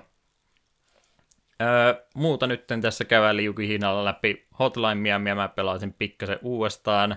Se pieniä vartin puolen tunnin sessioita silloin tällöin aina näin. Oli pleikkarilla valmiiksi asennettuna, niin miksipä ei sitä pikku, pikkusen aina pelailla silloin tällöin. Hauska peli noin lyhkäisissäkin erissä, ja jos ei muuta sitä ainakaan mieleen muistunut, mä oon siis Hotline Miamin kyllä pelannut aikanaan läpi, mutta onhan ne musiikit siinä pelissä kyllä timanttisen kovat varmaan yksi suosikki musiikkiraitoja, mitä vähän tuoreimmissa peleissä on ollut. Mitä sulla Hotline Miamista? Ää, apua, pelasinko me sen leikkarilla vai sitten Steamin kautta? En muista, että olen sen kuitenkin pelannut. Se oli näitä pelejä, mikä on jossain bundlessa varmaan tullut mukana, tai sitten joskus alesta napannut kauheasti porukasta kehuja. Sitten yhtenä rupesin pelaamaan, ja siinä, siinä sitten vierähti varsin lepposasti pari tuntia se on, se on varsin hauska peli. Se, Just se semmoinen on... peli, mitä silloin aikanaan, kun puuhavihkoihin koulu tota, aikana piirteli jotakin, niin tämä on aika pitkälti just semmoinen peli, mitä olisi varmaan paperille joskus muodostellut. Vähän niin kuin tämmöinen GTA-juttu, mutta tämmöisessä huoneessa mennään vaan eteenpäin. Mm. Äh, ja se piti sanoa, että se, se on niitä pelejä, mitkä aiheuttaa myös sen, vielä yksi yritys, vielä yksi yritys. Ja se, sit, sitten kun se lopulta tulee se onnistunut yritys no niin, jes, seuraava kenttä. Ja sitten sitä, sit sitä mennään. Sitä, sitä on vaikea lopettaa kesken. Se on semmoinen metodinen peli kyllä, että ne katsoo, että ei herra, se ei tätä pääse mitenkään läpi, ja sitten se rupeaa löytymään pikkuhiljaa sitä, että okei, okay, mä otan nämä kolme ekaa tuolla tavalla ja seuraavat kaksi tuolla tavalla. Kyllä ne yleensä on sitten yrittämällä menee läpi. Aina sillä huoneen lopussa rupeaa sitten pikkasen kämmenet hikoamaan, kun tajuaa, että nyt tosi yksinään siellä elossa. Ja nyt vaan kun saisi heitettyä tämän ainoan puukon, mikä mulla aina on kädessä, niin just sinne kohdalle, niin sillä se menisi. Ja sitten sä feilat sen kumminkin. Mm. Loppupäässä aika vaikeaksikin menee jo sitten, että on justi, että löytyy se yksi hyvä tapa, mitä yrittää niin kauan, kunnes se menee läpi, ja sitten käyt sen speedrunin katsomassa, kun se vetää yöllä sulavalla liikkeellä juoksee se huoneen läpi, vai sitten tuntee oma olonsa niin kovin riittämättömäksi ja taidottomaksi. Hieno speedrunipeli sekin.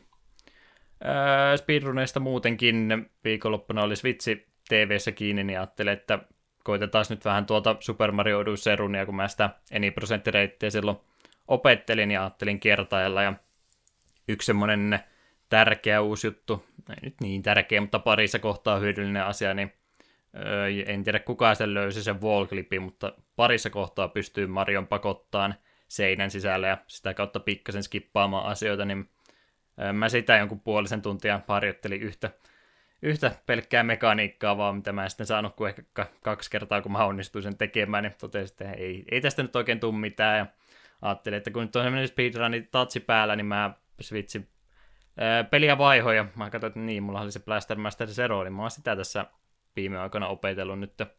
Se on about 40, 42 minuuttia ja jotain päälle on siinä ennätys. Niin mä oon nyt ensimmäiset kuusi areaa opetellut eni prosenttirunia Blaster Master Zeroa.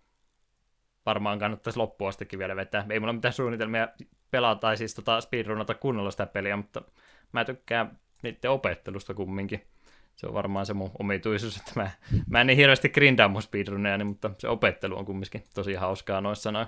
Kai mä oon vähän omituinen ihminen. Se on ihan mielestäni ok peli speedruniksi kumminkin, kun siinä on kaksi eri päämekaniikkaa kumminkin, että siinä on sitä platformingia, mitä mennään auton kanssa, ja sitten on ne overhead shooters osat siellä sitten, missä tulee valtaosa bossifighteistakin. Siinä on mun mielestä kaksi eri asiaa, mikä täytyy opetella, niin ei ole sentään tavallinen platformeri tuo, niin kuin yleensä tulee tuommoisen sitten pelattua.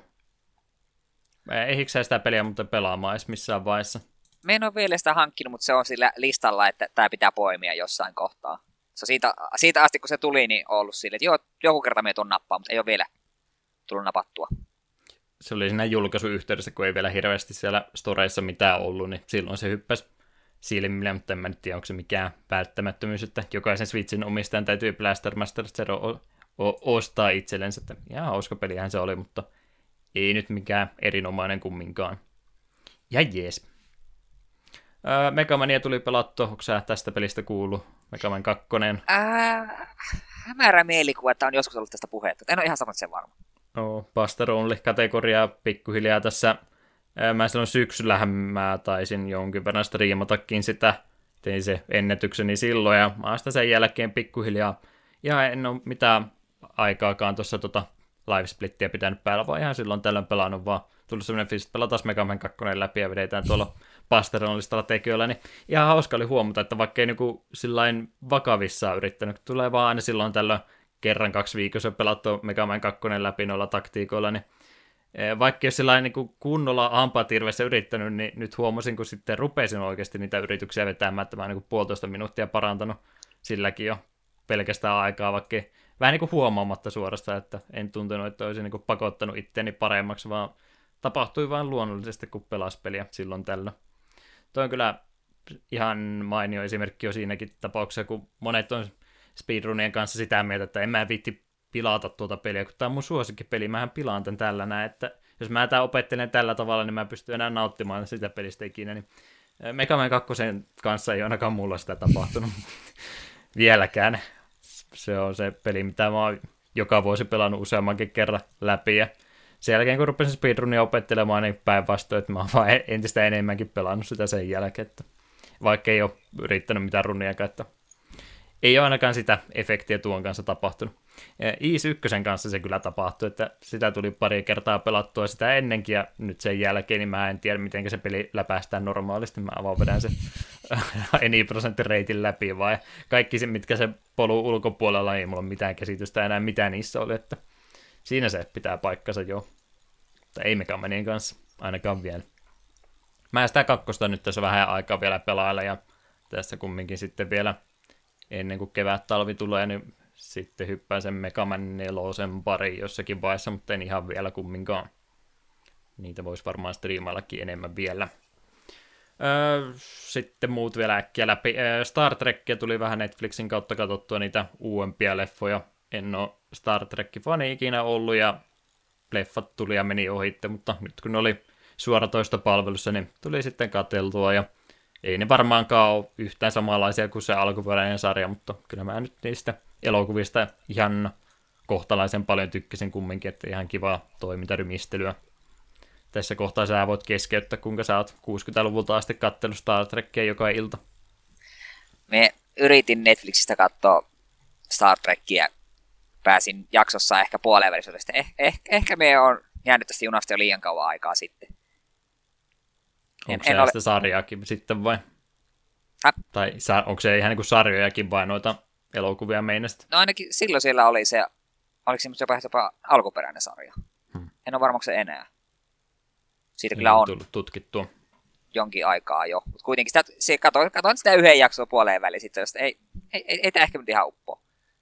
En ole kuitenkaan niin suuri skififani. Kai, kai se nyt jonkinlainen häpeä, että kun nörtti on, mutta ei Star Trekista niin. tykkää. Joo, no me ollaan vähän nuorempaa sukupolvea, niin meillä on ehkä se Star Wars ollut enemmän pinnalla sitten median kautta. Star Trek nyt oli, no siis oli ihan se 90-luvulla. Milloin se tuli tämä Next Generation nyt muutkasi 90-luvulla, että onhan se siinäkin ollut, mutta ainakin muistan siinä kohtaa, kun ehkä enemmän median vaikutuksia alaisena oli 90-luvun loppupuolta ja 2000-luvun alkuun, niin silloin kumminkin Star Wars oli paljon enemmän pinnalla, niin sen takia varmaan meiltä mennyt se ohitte.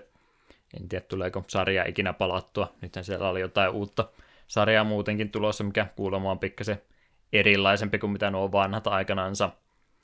Kyllä me itse just nyt tarkistin, niin kyllä Netflixissä on Star Trek vuodelta 1968, kolme kautta. No niin, siitä no. sitten. Eka, eka, eka jakson katsoi vähän matkatoista, ei, ei, ei, ei, ei vaan jotenkin uponnut. Mitä jos aloitetaan Star Trek-podcast, jossa käydään jakso kerrallaan sarjaa läpi? Kuulostaa hyvältä idealta. Live-kommenttiraidalla. Oletan, että on varmaan pari kertaa jo ennenkin tehty. Jätetään siis välistä.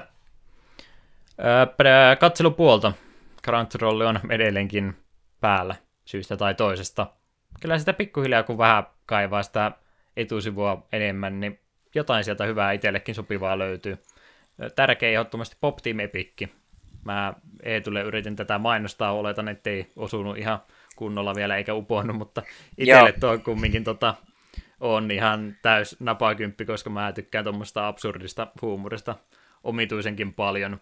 Toi on siis semmoinen sarja, mikä on ilmeisesti tämmöistä ihan sarjakuvasta ripistä neljän paneelin versiosta niin käännetty sitten animaation muotoon, niin käytännössä on semmoisia pieniä sketsin pätkiä, sitten yhtäkkiä vaihtuu juttu jo seuraava, eli vähän tuommoista Robot Chickenin tyylistä, mutta omalla Japani twistillänsä.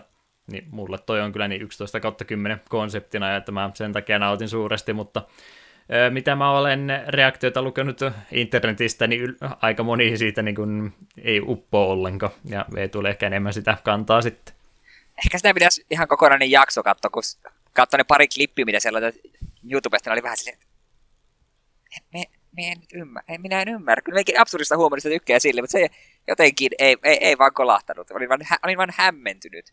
Hmm. Voi pitää joku kerta, kun vapaata, niin parin kaljan kanssa sitä katella ja katsoa, mitä sitten tapahtuu. Se menee se huumorin puolelle, että se niinku pommittaa sua hirveästi vaan omituisilla jutuilla, kunnes joku osuu sitten ehkäpä toivottavasti, että hakuammuntaa, mutta ei ne ole mitään niinku semmoista huumorin klassikoita tässä näin, vaan ehdottomasti sitä, että pommitetaan vähän ladon seinään haulikolla, ehkä siellä muutama hauli niistä luoti sitten osuukin vielä väläly kyllä. Mutta joo, on se vähän erikoista kyllä, myönnettäköön se. Jotain mun muutakin Pop Team Epicistä piti sanoa, en tiedä. Se on hauska sarja kumminkin. Ehkä kannattaa mahdollisuus sille antaa. Se on vaan niin omituinen, kun eka jaksokin on jo se parikymmentä minuuttia, siinä on semmoinen feikki anime, geneerinen anime-intro, mikä ei niin liity siihen sarjaan ollenkaan, ja sitten se jakso on periaatteessa vain puolet siitä jaksosta, koska se on ekan puoliskon jälkeen tulee lopputekstit ja sitten tulee se sama juttu uudestaan, mutta eri ääninäyttelijöille pari pientä jotain muutosta saattaa siellä olla vähän hämäämässä, mutta käytännössä sama jakso pyörähtää kaksi kertaa siinä yhden jakson sisällä, niin en tiedä miten ne on saanut budjetin tuota varten, mutta nautin ja arvostan sitä kumminkin, että mahdollisuus annettu. Hieno sarja. No, katsotaan kun mulla rupeaa Naruto tulemaan korvista jo ulos, niin sit, sitten kokeillaan tuota uusiksi. Shippuden jatkuu sitkeästi, se ei lopu ikinä. Öö, no, sitä nyt aasin siltana myöskin, kun sä Naruto oot niin kovasti pommittanut, mäkin rupesin katsoa alusta. Aas, Mä, mä, tota, mä tota, kun sä sitä puhuit niin paljon, mä ajattelin, no annetaan nyt mahdollisuus, niin mä kävin katsoa alkuperäisestä sarjasta kaksi tai pari jaksoa, Sippuunista pari jaksoa ja Porutosta pari jaksoa. Totesin sitten, menköön nyt. Pisti alusta asti pyörimään. Ja kun jakso on nyt katsottu. Yes. Mä sanoin tuossa jokunen vuosi sitten, että nämä kolme isoa Naruto ja Bleach ja One Piece, niin mä nautin niistä, kun aikanaan kattelin, mutta en mä niitä enää ikinä jaksa noin monta jaksoa uudestaan katsoa, mutta sillä tiellä nyt ollaan kumminkin. Ah, tää on kivaa. On ne tosiaan, ei olla kohdeyleisöä niille sarjoille, mutta täytyy nyt ihan tässä itseään puolustaa sillä, että onhan noin kumminkin, ei nyt ehkä samalla tota, tasolla ole, mutta miettii jotain Harry Potteria ja tämmöistä muutakin, että vaikka me ei enää sitä kohdeyleisöä niille ollakaan, niin ne on kumminkin semmoisia tuommoisia sarjoja, mitkä, mitten kanssa me ollaan aikanaan kasvettu, ja ne on kumminkin aika populaarikulttuurin moni näistä päässytkin, niin muutenkin tuo peruskonseptihan niissä on sama, että nehän on käytännössä kasvutarinoita, missä on fantasiaelementtejä. En mä nyt oikein usko, että vaikka no ei meille suoranaisesti olekaan osoitettu, niin kyllähän noin tuommoiset kasvutarinat käytännössä aina toimii kumminkin. Että siinä vielä se ihan kiva näitä vielä tänäkin päivänä katsoa on, vaikka ne on jo kerran nähnytkin. Jep. Tuli kyllä aikamoisia flashbackkejä, kun mä siis on Narutoa nimenomaan kattelu se ekan kerran jälkeen enää, niin siitä oli kymmenen vuotta, kun noin alkutunnaritkin on kuullut, niin herätti muistoja vaan. Sanottakoon sen verran. Jäi silloin Shippunen niitä aikanaan keskeä, siitäkin on aika kauan aika, että en tiedä, pääsenkö mä niin pitkälle, mutta yritän sen alkuperäisen sarjan ainakin katsoa. Kai sulla on nyt- fillerilista. Öö, no, siinähän ne tulee käytännössä kaikki lopussa putke alkuperäisessä sarjassa ainakin. Niin, jo on sille välissä on muutama sellainen pari jakson pyrähdys. Ja ne on, ne on roskaa. Kyllä ne huomaa sitten. Mutta mut ihan ylipäätänsä, mitä tuommoiset sarjat tulee, tai on tullut, niin, niin, niin, niistä piti nyt muutenkin jotain asioita sanoa, ja mä en nyt jostain kumman syystä mennä saada niitä mieleen.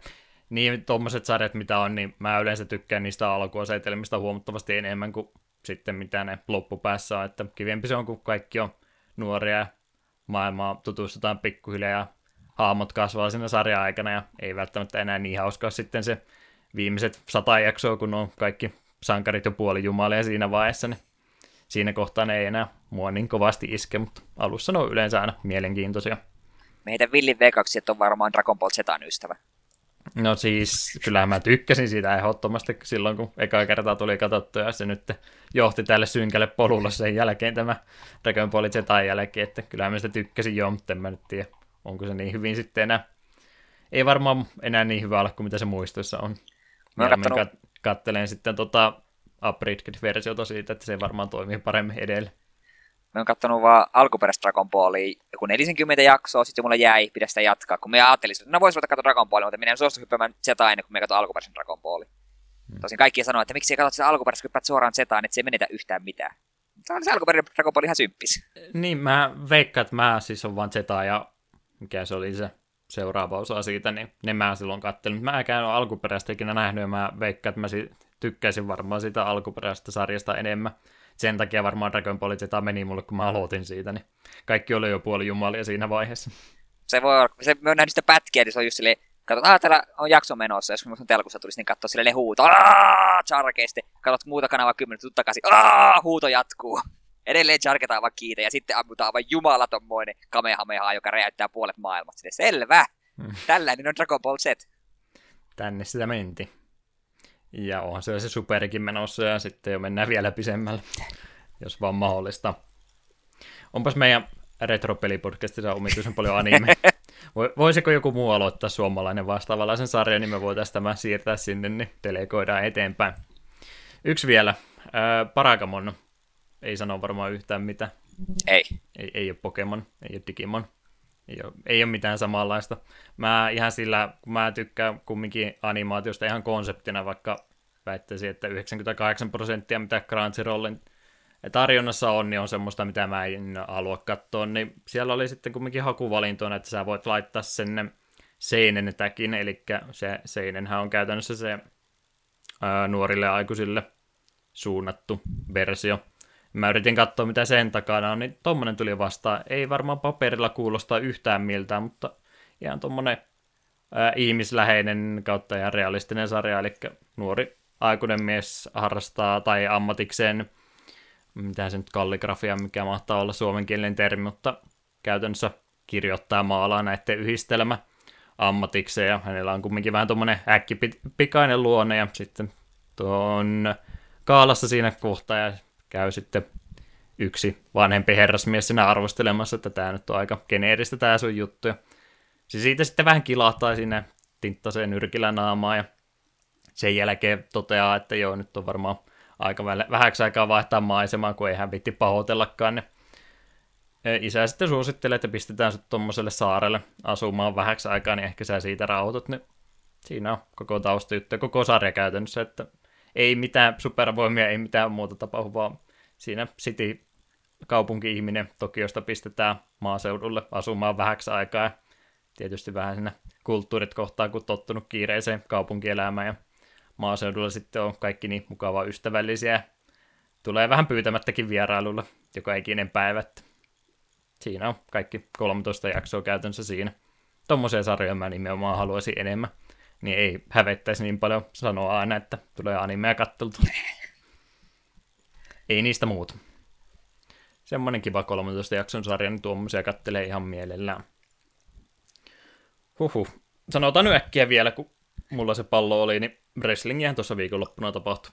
Takeover Philadelphia oli hieno tapahtuma ja Royal Rumble nyt yleensä ei, tai noin pääsarjajutut ihan samalle tasolle pääsee ja vähän näin kävi nyttenkin, mutta itse miesten ja naisten Royal Rumble matsit oli mahtavia, niin oli pieno viikonloppu. Nyt Japanissa tapahtui kans ja rohja yritän välillä katsella. Liikaa wrestlingia ja anime. Varmaan muutakin sisältöä pitäisi löytää elämällä jonain päivänä. MTG-areenaa odotellessa. Joko riittäisi? Ehkä se riittää. Tässä tuli aika kattavat alkuhöpine. Joo, se meidän alkuhöpinät on kohta enemmän kuin tämä meidän koko muu podcasti, niin katsotaan, jos me vähän kavennetaan jonain päivänä. Helposti se lähtee, kun tuosta vetää riviin pois, niin nopeammin päästäisiin, mutta tuli nyt mainittua, kun nämä asiat mielessä oli. Palataan sinne pelien puolelle siis. Kuunnellaan Beyond Good and Evilistä pari kappaletta. Dancing with the Doms ja Mamma Goes Garage. Nämä on pelin alkupuolella soivia kappaleita, niin sopii myös podcastin alkupuolelle, jos nyt tunti sisään voi enää niin sanoa. Mutta niin me sanotaan. Katoillaan kohta.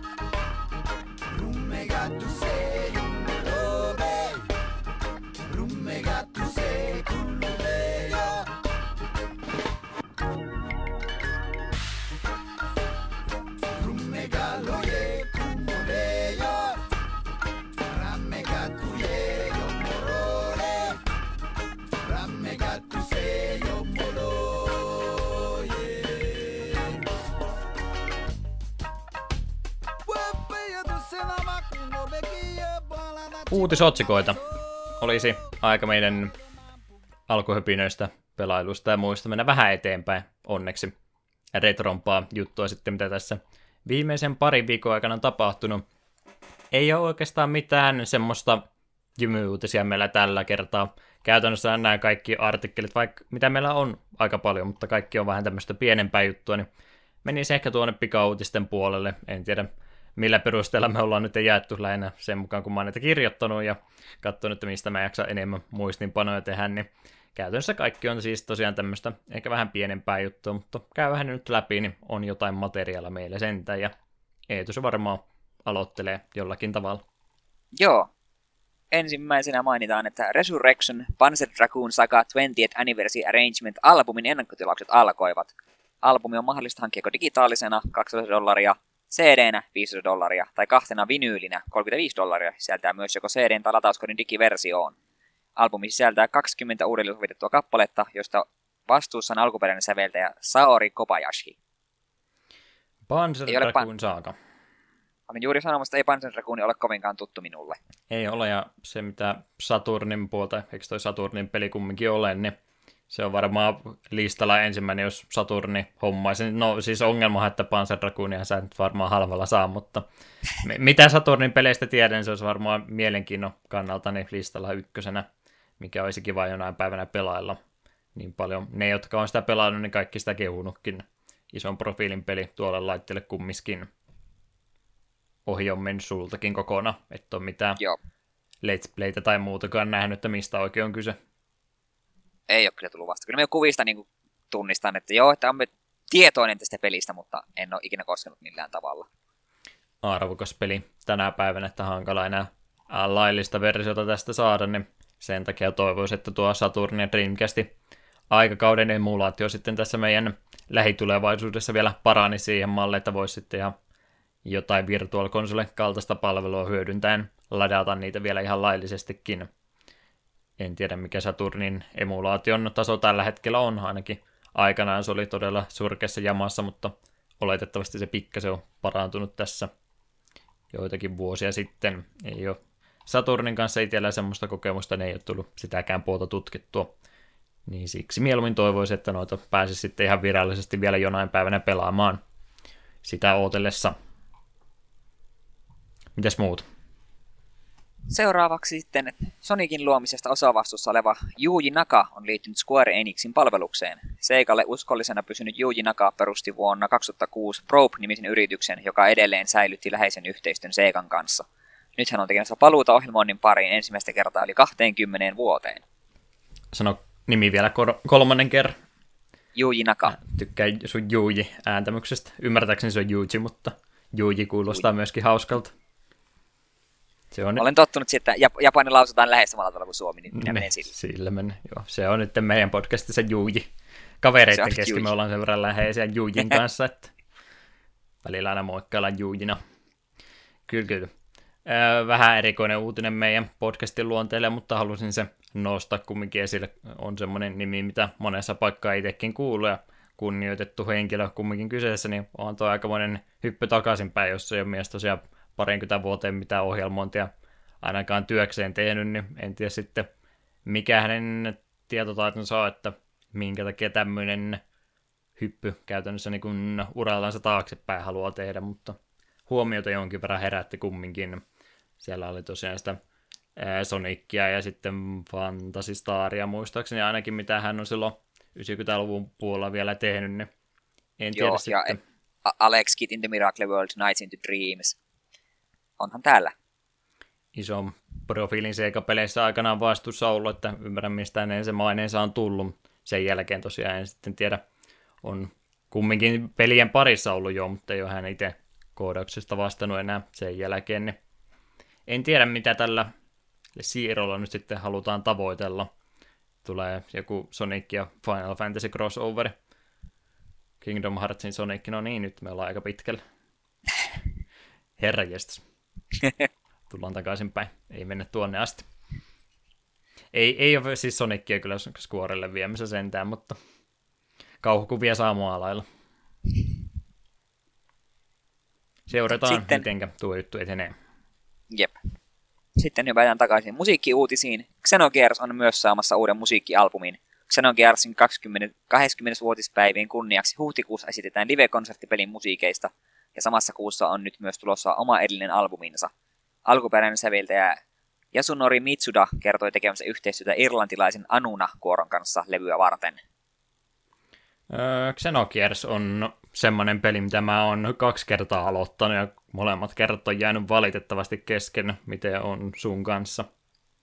Me on kanssa sen kertaalleen aloittanut ja silloinkin se jäi kesken. Ei sen takia, että enkä myös tykännyt sitä pelistä, mutta se vaan unohtui. Ja se on harmi. Me on monen kertaan miettinyt, että se olisi kiva vielä joku kerta aloittaa, tai jos se vaikka joskus saisi jonkinlaisen julkaisun vaikka PSN, niin kyllä olisi ihan kiva. Tämä oli mun mielestä, löytyy ehkä Score Hero foorumeilta vielä kommentti tästä silloin, kun mä viimeisen kerran yritin Rock Band 3 kanssa tiristää kaikki mahdolliset pisteet, mitä levyllä olevista kappaleista oli saatavissa irti. Mä muistaakseni pidin siitä jotain ö, omaa threadiäni auki vähän aikaa Scoreiron kanssa. Ja siellä jossain viestissä muistaakseni lukee, että mä rupean vähän Xenokiersiä pelaan, saattaa tahti hidastua, mutta taisi käydä toisinpäin, että unohtui se Xenokiersi silloin, silloin tota, kokonaan, niin siitä nyt on ehkä se viisi vuotta sitten jo aikaa, niin se on se edellinen yritys ollut. Harmi kyllä, kyllä se ihan lupaavalta vaikutti. Mä tykkäsin siitä pre-rendattujen taustojen ja 2D-spritejen yhdistämisestä ihan mainiosti, ja musiikitkin oli ihan hyvät, ja en muista kyllä tappelun mekaniikosta enää mitään, se aika perusti JRPG-systeemiä. Siinä oli, joku, siinä oli joku kiva twisti, mitä en enää muista, mikä se oli. Liittyy varmaan niihin mekhoihin jotenkin. Joku, siinä, oli, siinä oli joku iskujen kompottaminen tai joku ihan perusta, sitten oli tietysti oli ne mekhataistelut kanssa. Hmm. En enää muista. Sitä on pitkä aika.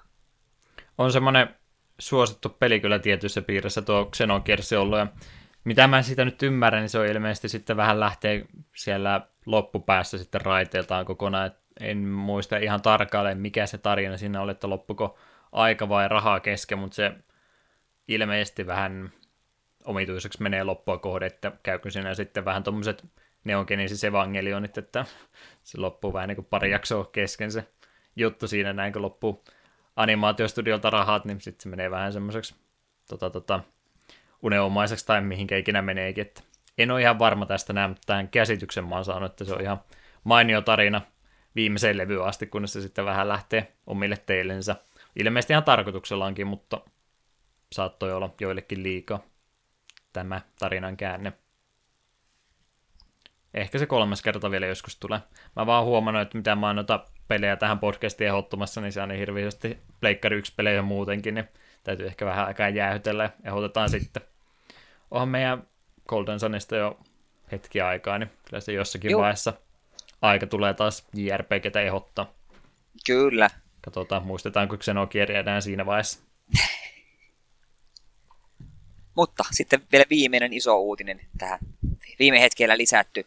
Nimittäin useita seikkailupelejä tehnyt Tim Schafer palkitaan elämäntyöstään pelin kehittäjänä tämän vuoden Game, Game Developers Choice Awards gaalassa. Palkinto jaetaan Game Developers konferenssin yhteydessä maaliskuussa. Schaefer palkitaan sekä hänen peliensä että perustamansa Double Fine studionsa ansiosta. Ja Schaeferin käsin alahan ovat muun muassa Monkey Island, Grim Fandango, Psychonauts ja Day of the Tentacle. Ja aiemmin kyseistä palkintoa ovat saaneet muun muassa Hideo Kojima, Hironobu Sakaguchi, Peter Molyneux ja Sid Meier. Eli varsin niin, alan kovia nimiä on palkin, palkinno ensinkin. Äh, nyt, nyt hän hävisi kokonaan, mitä olin sanomassa, mutta kuitenkin kovia nimiä on ollut ennenkin. Ihan ansaitusti kyllä menee iso profiili ihminen ehdottomasti monien suosikkipelien takana ollut. Muutenkin vaikuttaa mukavalta mieheltä. Tulee, Joo, Schaefer on hieno mies. Tulee mieleen tosiaan, kun se suht hiljattain katselin, kun se speedrunner kävi pelaamassa sen Psychonautsin sille kehitystiimille, kun se piikitteli sitä runaajaa siinä koko ajan. Oikein kaveria, kaveria yritti sinne olla jatkuvasti.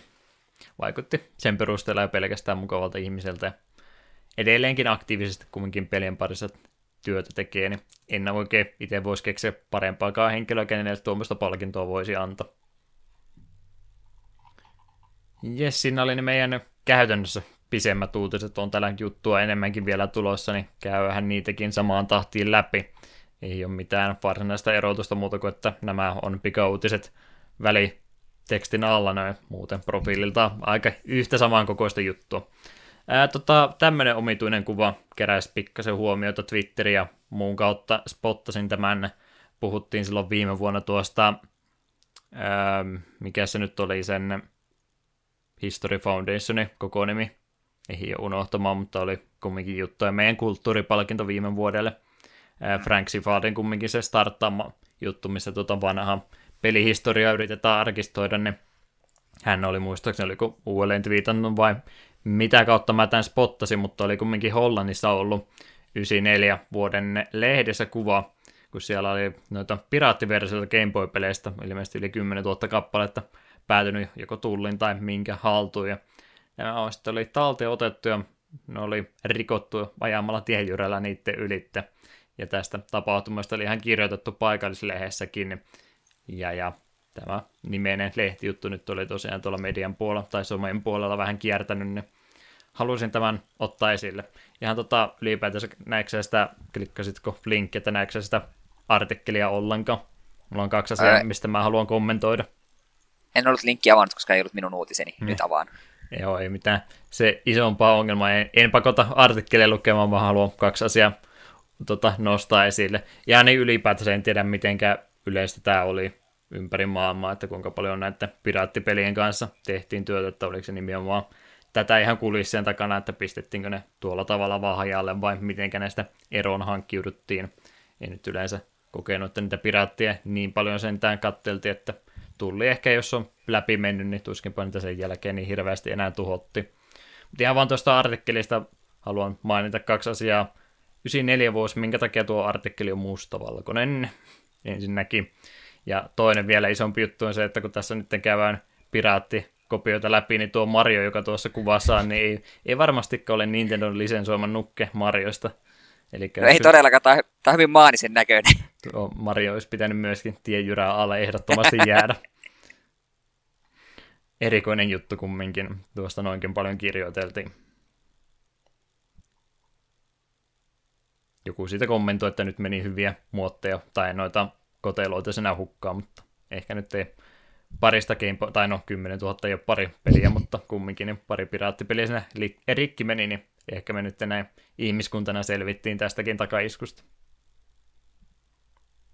Mikähän 94 vuoden aikana niin paljon suosittua Game Boy-peliä ollut, että niistä pitänyt piraattiversiota tehdä. Pokemonit ei ollut vielä tullut, niin onko se sitten Tetristä ollut vain hirmuiset määrät? Oliko Game Boylla muuta kuin Tetris? Kyllähän sille muutakin oli, mutta ei hirveästi siinä vaiheessa.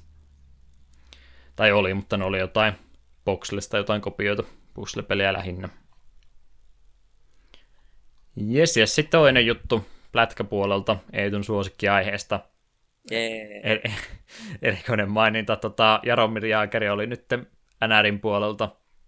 Onko se nyt sitten ihan kesken kauden, kun lähti pois vai mitä tapahtui? Mä oon vähän huonosti NRiä tänä kautena seurannut, niin kumminkin pitkäikäinen pelaaja lähti NHL kaukaloista pois, palaa tuonne Euroopan puolet tsekkiin, lähtee ilmeisesti pelaamaan. Minkä takia puhutaan jääkiekosta tässä podcastissa, oli lähinnä artikkeli vain siitä, että joku oli seurannut vielä NR 94 alkuperäistä, eli siis tämä Mega Drivella ja SNESillä ja muutenkin siis kaikkien aikojen paras NHL-peli tuo 94, niin joku oli vielä seurannut, että kuinka moni näistä pelaajista edelleen aktiivisena on, ja Jaromir Jaaker oli viimeinen siitä poppoista, ja hänkin nyt lähti pois, niin virallisesti tämän jälkeen 94 pelin sisällä olevat pelaajat, niin kaikki on NHLsta lähtenyt pois. Pidetäänkö hiljainen hetki? Eikö? Tai olit niin hiljaa. Et ole vaan halunnut sanoa yhtään mitään, mä olin vähän en. hämillä, niin mitä se meina. Rupesiko se pitämään hiljaista hetkeä kumminkin? Kynttilän sylytin muistoksi. Joo, ihan vaan halusin mainita tästä sen takia, koska jonkin verran samaa on tehty noiden wrestling-pelien puolella, mutta ne on vaan siinä mielessä vähän synkempiä, että ne on yleensä siinä mielessä tehty, että kuinka moni viimeisen pelin tai viimeisen kymmenen vuoden takaa pelistä, niin kuinka moni on kuollut. Ja sillä tuo eliä odote noilla vapaa-painioilla vähän lyhyempi. Surullista katsoa jotain Pleikkari 2 aikaistakin peliä, kun sielläkin on jo joku neljännes ihmisestä kuollut tai ajan sisällä. Kamalaa. Mutta raakaa elämä. Öö, seuraava juttu, myöskin erilaisia poismenoja. Nyt mä pidin tätä huumorilinjaa yllä ja nyt tuli va- vakavempi uutinen tulossa, niin mä tässä itseni lyön ohimoon koko ajan. Bob Väkelin ei välttämättä hirveän monelle mitään sano, mutta hänen työnsä ehkä useammille oli tuttu. Kansikuvien tekijänä, artistina paljon tuolla NES ja sitäkin arcade-puolta ja NES ja SNES aikanakin vielä jonkin verran, niin kansitaiteesta aika monien pelien parissa vastasi, ja hän oli nyt sitten hiljattain menehtynyt, muun muassa tuo Nessi Kontrakannet, Ninja Gaidenit, yksiä esimerkkejä mitä on, niin todennäköisesti olette hänen töitensä monien pelien kannessa nähnyt, mutta ette tienneet, että kuka henkilö siellä takana on, niin aika monta peliä on hän tuota kannet sitten tehnyt. Noitten lisäksi just monia vastaavia tuommoisia aika suht realistisia ihmishahmoja, jos on pelien kannessa ollut, niin monet niistä on hänen tekemä, ja on se sitten vähän sarjakuvaamaisempaakin New Zealand Storya vastaavaa, niin moni osaaja, ja kuulemma oli sellainen aika tunnettu henkilö tuolla ihan pelin kehityspiireissä, että jos kehittäjät epäilevät, että nyt ei meidän peli ole oikein kovinkaan ää, tota, tota, laadukas peli välttämättä tulossa, niin soitetaan Bobille sentään, että hän tekee meille kannet, niin sillä myydään jo monta kopiota. Tuo oli arvostettu henkilö kumminkin tekijöiden keskuudessa, niin mainittakoon hänenkin poismenonsa tässä näin. Ei varmastikaan moni tästä sillä niin tiennyt, ellei olisi sitten sisäpiirin sisällä tästä raportoitu. Ikävähän se on, kun tuossa kumminkin nuo nekin pelit, mitä me tässä podcastissa läpi käydään, niin monet niiden pelien takana olleista ihmisistä niin on vähintäänkin jo eläkkeelle jäänyt ja sen verran ikää monilla muillakin rupeaa olemaan, että kyllä siellä niitä poismenoja tässä rupeaa entistä kovemmalla tahdilla tapahtumaan. Tämä oli vain yksi niistä. Mikä on sun suosikki popvakelinen kansi? Onko se niin ja Kaiden? Sovitaan niin. Ah, et ollut listaa ottanut auki, mitä kaikkea hän on tehnyt. Paljon kumminkin materiaalia hänen listoltansa. Joten mennään eteenpäin.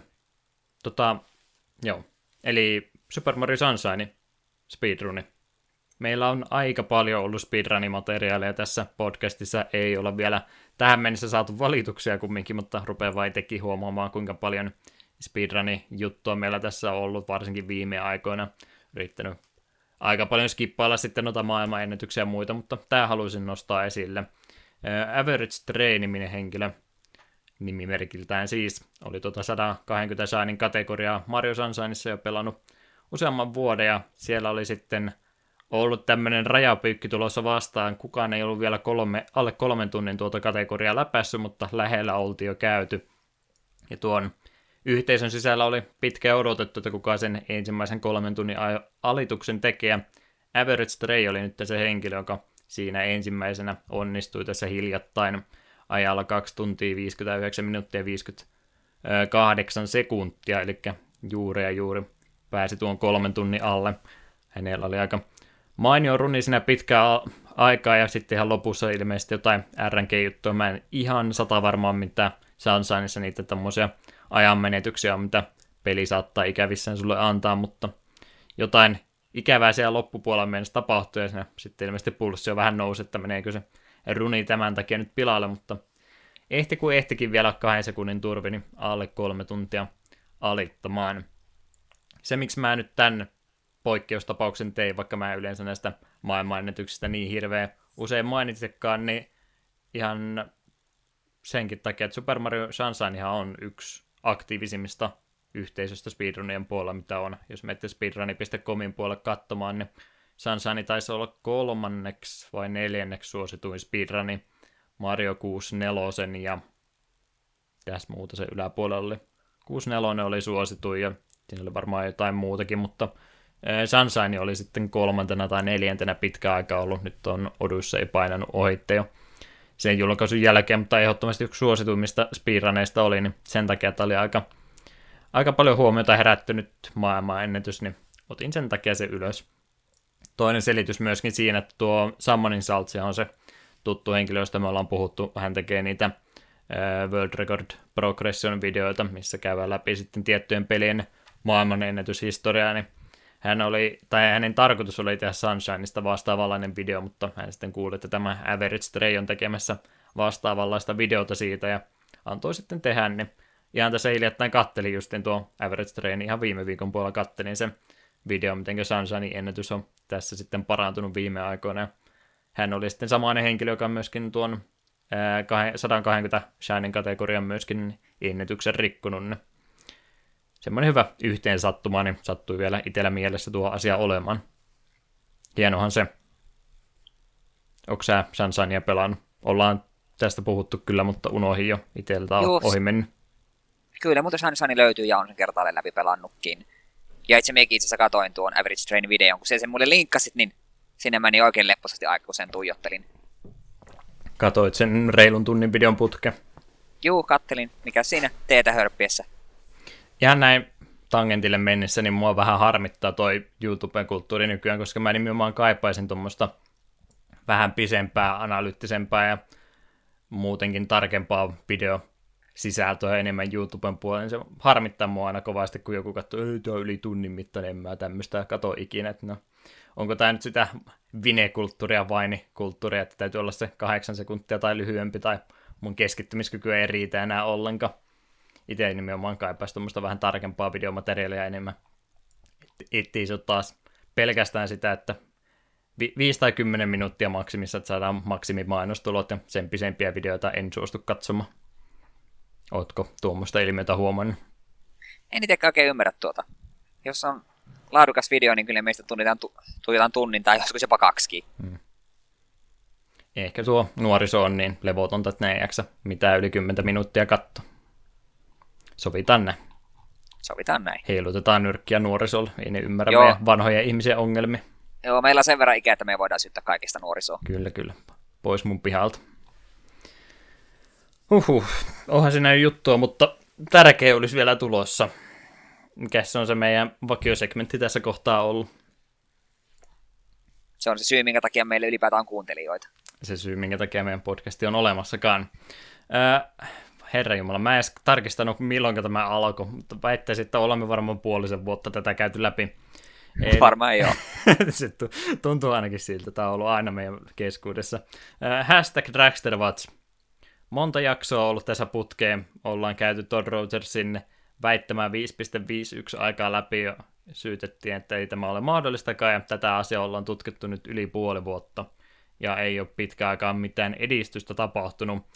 Ja nyt sitten tapahtui kaikki mahdollinen yhtä aikaa. Ja mä olin ihan hämmilläni itsekin, että onko tämä todellista, kun mä uskon, että tätä tulee ikinä tapahtumaan. Mutta mut siis ihan näin tiivistyksenä vielä, mikä oli lähtökohta viime jakson jälkeen, oli Omnigamerin teoriat sun muut todistettu jo ainakin kolmelta eri taholta, että tuo 551 aika Atari 2600 sen Dragsterissa ei ole mahdollista, ja tätä oli nyt sitten pitkä aikaan tutkittu. Twin Galaxys oli oman ää, asiamiehen pistänyt asialle myöskin tutkimaan tätä asiaa, että onko tämä mahdollista mitenkään mallintaa, ja monelta eri kannalta tutkittuja semmoinen 2500 sivua väittelyä tuolla Twin Galaxysin foorumeillakin tästä pitkän aikaa oli, ja mä oon sitten liiankin tarkkaan tätä asiaa käynyt läpi. Ja, ja tämän jälkeen oli tullut viesti, että he on nyt asettanut itselleensä jonkun päivämäärän, eli maaliskuun ensimmäisen päivän, jolloin he antaa sitten sen oman raporttinsa, että mikä tämän ennätyksen kohtalo tulee olemaan. Dragsterin maailmanennätys on Kinesin ennätysten kirjoillakin ollut maailman pisimpään, pisimpänä kestäneenä videopelien maailmanennätyksenä, niin siinä mielessä sillä oli myöskin historiaa jo pisemmän aikaa ollut. Niin, niin tämä oli se lähtökohta, eli ma- maaliskuun ensimmäinen päivä piti antaa se raportti siitä. Sitten varmaan se katalysti tälle kaikille tapahtumalle, mitä tässä nyt sitten on viime päivien aikana tapahtunut. Apollo Legend-niminen YouTube-videoiden luoja on suht suosittu jonkin verran speedrunnejen vihaama, koska hän on sanonut ikäviä asioita, mutta suosittu ihminen kumminkin, niin hän oli myöskin tehnyt oman videonsa tästä näin. Ei ollut ensimmäinen kerta, kun joku tämmöistä vähän enemmän huomiota herättä, herättänyttä videota tästä tapahtumasta teki, mutta tämä Apollo Legendi oli sitten ihan semmoinen, joka meni ihan miljoonilukemille, muistaakseni trendas YouTubessa, nousi Redditin etusivulle ja aika paljon huomiota siis keräsi hänenkin juttunsa tästä Dragster maailman ennätyksestä. Ja en tiedä, oliko sitten tämä huomion seurauksena vai mikä, mutta Twin siis sitten päätti tämän kaiken huomion myllätessäni aikaistaa tätä ilmoitustansa, että mitä he nyt rupeavat tekemään. Siinä välissä joku oli käynyt myöskin pistämässä uuden en, ennätysehdotuksensa tuonne Twin puolelle. Hän oli ilmeisesti tussilla piirtänyt TV-sen sen aikansa ja todennut, no se on ihan re- realistinen aika ja naureskelin sille kovastikin, mutta se nyt oli ehkä turha mainita tässä näin, oli hauska tapahtuma kumminkin. no oli, hänellä oli, kato, todistusaineisto olemassa, niin eikö se sillä mene.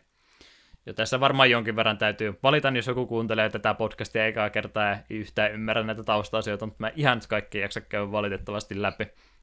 Mutta kumminkin lähinnä tuo todistusaineiston puute oli se ongelma, kun hän oli ilmeisesti se ennätyksessä tehnyt, mutta siitä todistusta ei enää ollut olemassa. Niin, niin, niin. Kumminkin tämä Apollo Legendi tekemä video oli se ehkä mikä tätä huomiota sitten keräsi, ja sen myötä myöskin taisi ruveta Twin Galaxysinkin jalkoja polttelemaan. Viimeinen olki, joka sitten, tämä ei ole mikään oikea termi, mutta viimeinen tota, asia, mikä sitten taisi sen selkä, selän viimein ja viimein katkaista, niin yksi jää tota, Twin Galaxysin vanhoista tuomareista. Mun pitäisi varmaan lukea mun muistinpanojakin. Mä katson, niin, niin paljon on ollut tässä jutussa sisällä, että mä tarvin muistinpanoja. Täytyy edes nimi luntata. Robert T. Mrusrek. Mruschek. Mruschek. On kyllä kamala sukunimi. R- Robert M. oli kumminkin ollut Twin Galaxysilla aikanaan tuomarina. Hän oli sitten käynyt antamassa oman, oman tarinansa tästä omasta urastansa, mitä hän on tuomarina tuolla ollut. Hän sitten myöskin asettui ehkä vähän enemmän tuonne puolelle, että on se todi ihan mukava mies, mutta vähän epäilyttää näiden hänen ennätystensä todenperäisyys, että osa niistä on jo todettu mahdottomiksi ja paljon siellä vastaavanlaista edelleenkin olo, olemassa. Niin tämän jälkeen Twin Galaxy ilmoitti, että he antaa sen lausuntonsa seuraavan kahden päivän sisällä. Tämäkin aika meni jo umpeen ja lopputulos nyt oli se, että Twin Galaxy siis asettui sen puolelle, että tämä on todennäköisesti huijattu, tai ainakin ei pysty enää todistamaan tätä Dragster-aikaa mahdolliseksi. Sen takia Rogersista otettiin tuo Dragster-aika ja kaikki muut ajat, mitä hän on ikinä pitkän peliuransa aikana tehnyt, eli kaikki hänen Twin Galaxies-aikansa otettiin pois, ja Kinesikin otti tämän ennätyksen pois, ja kaikki mahdollinen. Siinä varmaan pääpiirteittänsä Dragster Watsin mahdollisesti viimeinen asia. Mutta noin, ollaan me pitkään tämän parissa oltu ja mä olin niin epäileväinen tämän kanssa, että kun Twin Galaxies jotenkin tuntuu vaan päivä päivältä syvemmälle omaa kuoppansa kaivautuvan, mutta tämä päivä nyt sitten tuli. Onko se Dragster Watch tässä näin? Kyllä se vissiin tässä nyt on. Vähän traagista. On, mua ainakin harmittaa kovastikin. Mä jo innoissaan tästä näin. Olin selvästikin tutkivaa journalismia tehnyt tämän kanssa. Se nyt on kaikki ohitse. Niin. Mä vähän mietin, että mä olisin laittanut Independence Daystä sitä presidentin puhe taustalla olevaa musiikkia, anna omaankin puheeni tämän päätökseksi, mutta en mä nyt ihan sille linjalle sentään lähtenyt. Ja näin siis ylipäätänsä, mitä tästä hommasta jäi käteen. Kyllä ne nyt Twin Galaxy siis teki sen, mitä ne lupasi, eli vaikka vähän pahoitteli sitä, että hitaasti tekee asioita, mutta lupaavat sen rehellisesti sitten vastaava ja miten tämä homma menee. Kyllä ne sitten mielestäni kaikista huolimatta piti sen lupauksensa. Kauanhan tässä, tässä ehdottomasti meni ihan liian kauan. Ei ollut eka kerta, kun tätä pinnalle nostettiin, niin olisi tämä nyt ehkä vähän nopeamminkin voinut tapahtua. Jos vastaavanlainen asia tulee jostain muusta pelistä, niin ei se, en jaksa uskoa, että ne joka ikistä vastaavanlaista keissiä rupeaa puolta vuotta vääntämään kättänä ja rupeaa erillisiä tota, alihankkijoita sitten tekemään tutkimustyötä, että onko tämä mahdollista vai ei, niin siinä mielessä tässä nyt oli varmaan jonkin verran tämmöistä pientä draaman luontia ihan tarkoituksellaankin, mikä näköjään toimi, koska mä tätä joka ikinen viikko seurasin, että miten tämä homma etenikin, mutta hauska juttuhan tämä nyt näin jälkikäteen sanottuna oli. Siitäkin mä myös ehdottomasti tykkäsin kovasti, kun tuo tuonne Redditin puolelle nousi etusivulle keskusteluksena oli kuin 6000 vastausta, mikä ja siinäkin suhteessa tosi aktiivinen ketju, mitä se siellä oli, niin oli varmaan mun viestit asetettu sillä, että parhaat oli päällimmäisenä, mutta jäänyt ylipäätänsä ihmiskuntaan pikkasen usko palautui siinä, koska siis onhan tämä nyt siis hölmöttä, mä oon tästä puolta vuotta jaksanut väitellä. Et ei, ei tämä ole nyt niin tärkeä osa mun elämää ollut, mutta kumminkin se, että tämä otettiin kumminkin vakavissa ja ne, jotka sen keskusteluun myöskin osallistuivat, niin valtaosa ainakin ymmärsi, että okei, tämä nyt on videopeliennätys, ei tässä nyt maailmanlopun, vaikka tässä vääryys tapahtuukin, mutta kumminkin mun mielestä rehti kisa ja rehellisyys ja todisteiden arvo ja kaikki muu, niin kumminkin on semmoisia arvoja, mitä pitää kunnioittaa, niin vaikka ei tämä nyt niin vakavasta asiasta ollutkaan kyse, niin kyllä mä silti tykkään tästä lopputuloksesta, että oikeus tässä mun mielestä lopulta voitti kumminkin. se on varmaan se mun loppupuhe. Ei tule Independence Day-musiikkia tässä näin, mutta onnellinen loppu mun mielestä tällä tarinalla oli. Katsotaan, milloin tästä sitten se elokuva tulee ulos jonain päivänä. Tämä on tässä nyt vähän sitten tuota ylimääräistä energiaa tämän jälkeen, että en tiedä mitä me seuraavaksi ruvetaan tekemään. Onhan se Billy Mitchellin siellä Donkey Kongin puolella myöskin vähän hämminkin aiheuttanut, että ruvetaanko me sitä hiilostamaan seuraavaksi vai mitä me ruvetaan tekemään elämällämme. Donkey Kong Watch seuraavassa jaksossa. Mm. No, se on nyt sitten siinä. Dragster Watch on ainakin ensimmäinen versio tästä näin päättynyt. Toivottavasti ei tästä jälkiseuraamuksia tule. Siellä jotkut jo lakiseikkuja tai tota, uhkauksia heitteli ilmoille, että toivottavasti nyt sinne ei sen mennyt. Mutta se on se Dragsteri siinä niin, jätetään tämä osa elämämme taaksemme. Ikävä jää, mutta eteenpäin on mentävä. Romhackingi on semmoinen segmentti, mikä meillä varmaan jatkossakin tulee vielä olemaan, niin käyvähän se vielä läpi. Joo, täällä olisi kaksi peliä, joista ensimmäinen on äärimmäisen mielenkiintoinen. Family Diamond Game, joka on Kiinan shakkipeli PlayStationille vuodelta 2002. Että Kiinan shakkia pleikkarilla. No huh huh. Niin, tammipeli. Ei ole tammi, se on Kiinan shakki. Kiinan shakki, onko se oikea termi? Mä olin tammipelin kirjoittanut. Niin oli, ja minä avasin linkin ja katsoin, että tuo ei ole kyllä tammea nähnytkään, vaan tuo Kiinan shakkia. Chinese se, Checkers. Okei, okay, niin niin, joo, mä tota, tammiksi yhdistin, onhan se siis erinäköinen, kun se on semmoinen kuussa karanin tähti, mikä se peli alustaa, mutta eikö se nyt perus ajatuspelillä on sama, vaikka lauta vähän eri muotona? No ei tavallaan. Siinähän ideahan on, sun pitää saada siun nappulat vastapuolen sinne niin pesiin. Siinä ei syödä nappuloita. Ja se on siis tuo Kiinan shakki nimihän on, me just äsken googletin, niin ei sillä ole mitään tekemistä Kiinan kanssa, eikä myöskään shakin kanssa, mutta se on vaan hienompi nimi, niin siksi sillä on annettu nimi, joka su- suomeksi on Kiinan shakki. Tutkit siis paremmin. Mä Tutkin. vaan yhdistin no, tammeen jostain kumman syystä. No olin kerrankin särmä ja avasin tuon linkin ja rupesin katsoa, että tuo, tuo ei ole kyllä tammi, tuo on Kiinan shakki. Kyllä me Kiinan shakin tunnistaa, tuolla mainitaankin Chinese Checkers. No niin, mä olin vaan kirjoittanut jonkun niistä sanoista hakuun ja siinä tuli ensimmäisenä tammi pelin kuva, niin mä olin sen laittanut siihen sitten.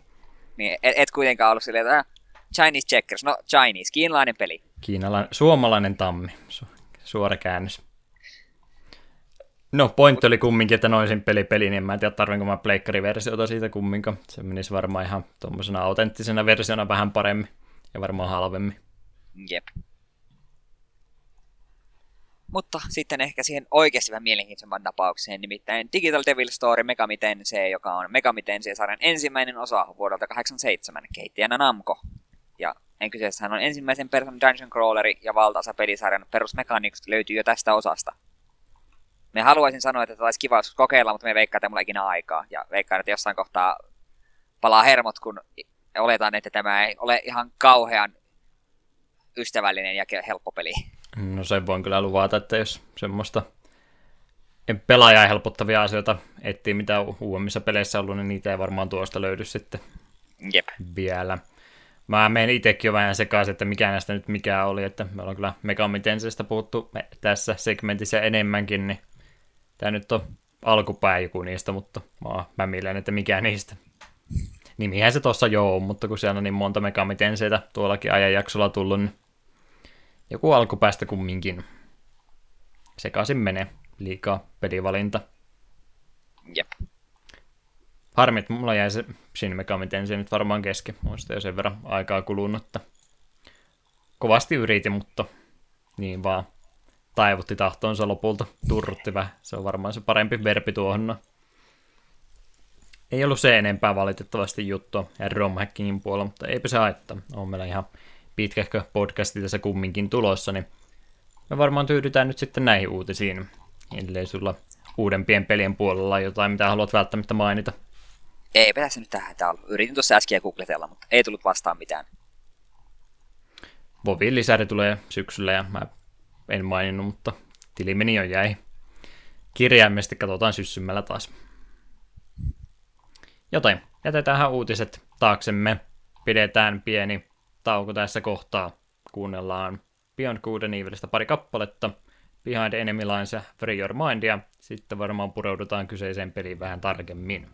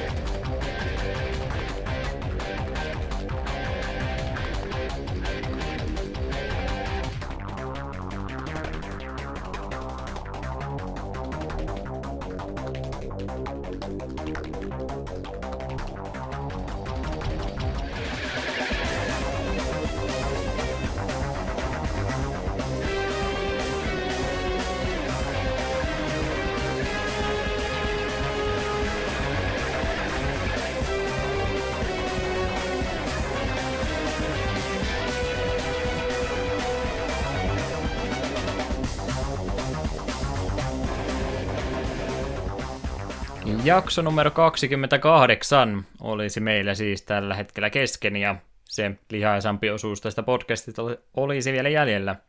Eli jakson pääaihe, Beyond Good and Evil, olisi meillä tällä kertaa tarjolla. Ja tämä oli minun valintani, joten minä kysyn, kysyn tässä itseltäni, miksi tämä peli. Mm, mikähän oli se pääsyy, minkä takia mä tämän palkkasin monia pieniä syitä, niin varmaan siitä se kokonaisuus muodostui. Eli toi Beyond Good and Evil on varmastikin monien mielestä yksi kulttiklassikko, ja ne on mun mielestä hyviä podcastia-aiheita.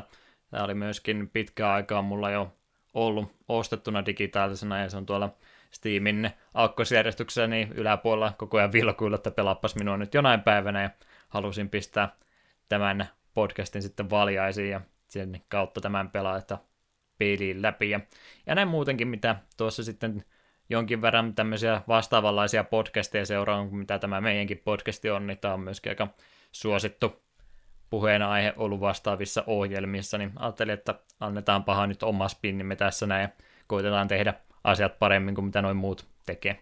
En tiedä onnistutaanko siinä, mutta katsotaan mitä tapahtuu. Mitä oli sulla Beyond Good Evilin kanssa? Olit varmaan nimeä ainakin tiennyt, mutta oliko enempää tieto? Öö, me joskus saisin sivusilmää katsoa, kun veli vähän matkaa pelasi. Ja sittenhän tämä joskus oli, tämä HD-versio, jonka itse pelasin, niin oli Pleikka kolmoselle plussassa joskus, niin me silloin sen merkkasi joskus, että hei, tähän pitää kerta pelata, niin otin tämän ehdotuksi vastaan oikein mielelläni, että tätä peliä pelattaisiin. Eli ihan mielenkiinnolla lähdettiin molemmat tätä peliä pelaamaan, kun jonkin verran edes taustatietoa oli. Tuota noin, parit taustatiedot ennen kuin pureudutaan peliin tarkemmin. Tämä on siis tosiaan Ubisoftin tekeleitä. Tuo ikävä suuri paha tuo Ubisoftin, kyllä hekin jotain hyvää peliä on tehnyt ja väittäisi, että tämä sinne parempaa osio, osapuoleen ehdottomasti menee. Eli tuo on varmaan ollut toi Ubisoftin Montpellier ollut sen pääkehittäjä tässä näin ja Milanin puolta sitten pikkasen avustusta pelin kanssa ollut ja myöhemmin sitten tosiaan, oliko tuo 2008 tämä HD-versio tästä pelistä, niin on sitten Ubisoft Shanghai ollut ymmärtääkseni siinä vetovastuussa silloin. Mutta Ubisoftin peli kaiken kaikkiaan tässä vaiheessa vielä ollut, ja ymmärtääkseni joku 30 henkilöä on kuulemma tätä peliä ollut tekemässä, niin siinä mielessä mukava vielä tässä kohtaa havaita, kun yleensä tämmöisiä vastaavan kaltaisia pelejä, mitä nyt katsoo, niin siellä on joku kahdeksan eri studiota ollut niitä tekemässä ja puolisen tuhatta ihmistä, niin mukava vielä muistella niitä aikoja, kun onneksi on pystytty vielä tämmöisellä about yhden koululuokan kokoisella porukalla pelejäkin tekemään. Vielä ihan niin kuin luokan pelejäkin. Eli Ubisofti kehittäjänä, myöskin julkaisijana. Itse peliohjauksesta tämmöinen ehkä joillekin tuttu mies kuin Michael Ansel on myös tätä ennen niin varsinkin tullut tunnetuksi tuon Rayman pelisarjan luojana. Paljon muitakin sitten Ubisoftin pelejä hän on aikanaan sitä tehnyt, mutta tuo Rayman on ehdottomasti se isoin pelisarja, mikä hän on aikanansa luonut. Tunnettu henkilö kyllä ehdottomasti. Onko sulla muuten Raymanin lisäksi tai Raymanista ylipäätänsä, niin onko Anselin tota, taustasta tietoa? Mä en nyt ollut sulla laittanut mitään muistinpanoja, mutta Raymanin nyt ainakin, niin oot varmaan jotain pelannut. Juu, Rayman 2 on tullut pelattu useampaan otteeseen. Se, se on niitä harvoja pe- minun omia PC-pelejä, mitä mulla on. En kyllä tiedä, missä tällä hetkellä on. Sain se joskus joululahjaksi. Hmm. Raymani täällä tosiaan hänellä on Peter Jacksonin King Kongin, Raymanin noin Raving Rapids-pelit, nehän on niitä suosikki pikkuminioneita noin Rapidsit. En mä tykkää Rapidseistä. Niinhän mä sanoin justi. Mä en ollut varma, oliko se sarkasmia vai ei, niin viittasi just heikin olla varma. Se oli ansa. Mä en ollut vielä päättänyt, mihinkä suuntaan mä vedän, mutta Reimanin sarjaa tuota pääsääntöisesti tällaista tai irrallisia pelejä hänen listaltansa löytyy. Tämä on kyllä historiaa hänelläkin olemassa. Tuotannosta producer-roolissa olisi, mitenköhän me toi lausuta, haluatko yrittää? Onko se ranskan kielen kursseja käynyt kovinkin paljon? Hetkinen, yves, mitenköhän tuo olisi? En ole ranskaa lukenut yhtään ainutta kurssia jo, jos olisin käynyt Ranskan oppitunteja, niin mä varmaan veikkasin, että se on Yves. Se kuulostaa ihan hyvältä. Yves Kilemot. Kuilemot. Kilemot. Yves Kilemot. Okei, okay, tällä mennään. Olla, ollaan putseroitu tämä nimi täydellisesti, niin jos ei meidän ääntämyksestä saa mitään selvää, niin kyseessä on siis ihan Ubisoftin mies numero yksi CEO, ollut yksi perustajajäsenistä. Ubisoft aikanaan 86 vuonna perustettu enemmän Kilemotin veljekset, joita yhteensä oli viisi kappaletta, niin hän oli yksi niistä ja hän on nykyään sitten ihan pääjehu tuolla Ubisoftin puolella, niin iso nimi siinä ehdottomasti. Pikkasen olin tänne itselleni muitakin nimiä laittanut ylös, en niitä rupea se enempää mainitsemaan muuta kuin sävellyksestä. Christopher Herala niminen henkilö, myöskin Ubisoftin palveluksessa pitkään ollut, ja vähän sama kuin Anselinkin kanssa, niin nimenomaan tuota Reiman pelisarjasta varmaan tutummaksi tullut. Paljon myöskin, kuten moni muukin videopeleihin sävellyksiä tehnyt henkilö, niin tuolla TV-sarja maailmassa, niin sinne myöskin kovasti työtä aikanaan tehnyt. Nimenomaan kotimaista tuota ranskalaista tuotantoa, niin sitä hänen tuolta Internet Movie Databasein listastansa niin löytyy kyllä erityisen paljon. Pelihän on siis tosiaan 2003 julkaistu marraskuun 11. päivä, eli ei nyt ihan vielä 15, mutta tänä vuonna tulee kumminkin 15 vuotta täyteen, niin sehän alittaa näppärästi sen meidän 10 vuoden säännön, niin ollaan jo puolentoista vuosikymmenen päähän tullut siitä, niin yksi syy myöskin lisää, minkä takia tämä peli tuli valkattua, niin me olla ihan hirveästi vielä tuolta Pleikkari 2 ja muiden sinä aikana tulleiden konsolisukupolven peliä käyty vielä tässä podcastissa ihan kovinkaan paljon läpi, niin tässä tulee nyt semmoinen pieni paikkaus siihen ainakin. Kuinka vanhaksi tunnet itsesi, kun mä sanoin, että tämä on 15 vuotta vanha peli? Ihan liian vanhaksi. Ikä Ikävä. painaa joka vasti. Ikävähän tämä on, mutta ei me sille mitään mahdeta. Siinä varmaan ne pääsääntöisimmät taustatiedot, mitä tästä pelistä voi antaa, niin mennään eteenpäin varmaan se tarina on se, mistä me aina ollaan pelejä lähdetty purkamaan, niin Eetulla onko jotain pientä tiivistelmää tästä olemasta, että minkälaiseen maailmaan me nyt oikein hypätä? Joo, me tuossa vähän aikaa sitten naputtelin tämän sinun puhuessa. Sä oot oikein kunnon kotityön tehnyt. No jotain piti, että en sekoile sanoissani ja unohda mitään tärkeää, mutta siis tiivistettynä tarina sijoittuu Hilisin planeetalle, jota terrorisoi DOMS-avaruusolennot, huolimatta siitä, että Alpha Sections-armeija yrittää kovasti Hilisiä suojella. Sitten päähenkilömme valokuva Jade ja hänen kasvatti-isänsä sikamies Page sekaantuvat soppaan, kun Jade ottaa vastaan työn vastarintaliike Irisilta, joka väittää, että Alpha Sections onkin liitossa Domsin kanssa. Ja siinä sitten ruvetaan selvittelemään me- melkoista soppaa, että kuka on hyvä ja kuka on paha. Näin tiiviisti. Joo, ei, ei ehkä tarvitse sen syömälle mennä. Hmm. Paitsi, että mä pakotan sitten menemään syvemmälle. No okei. Okay. Yritän Ätty. ainakin kovastikin. Ja tuostahan pää piirretään kuvauksen sai, mutta mitä lähtisit niin noin teemoittain purkamaan, että mä itse kuvaisin tätä vähän tämmöisenä Star Warsimaisena vastarintaliikkeen tarinana, tätä peli. No se kuulostaa aika osuvalta.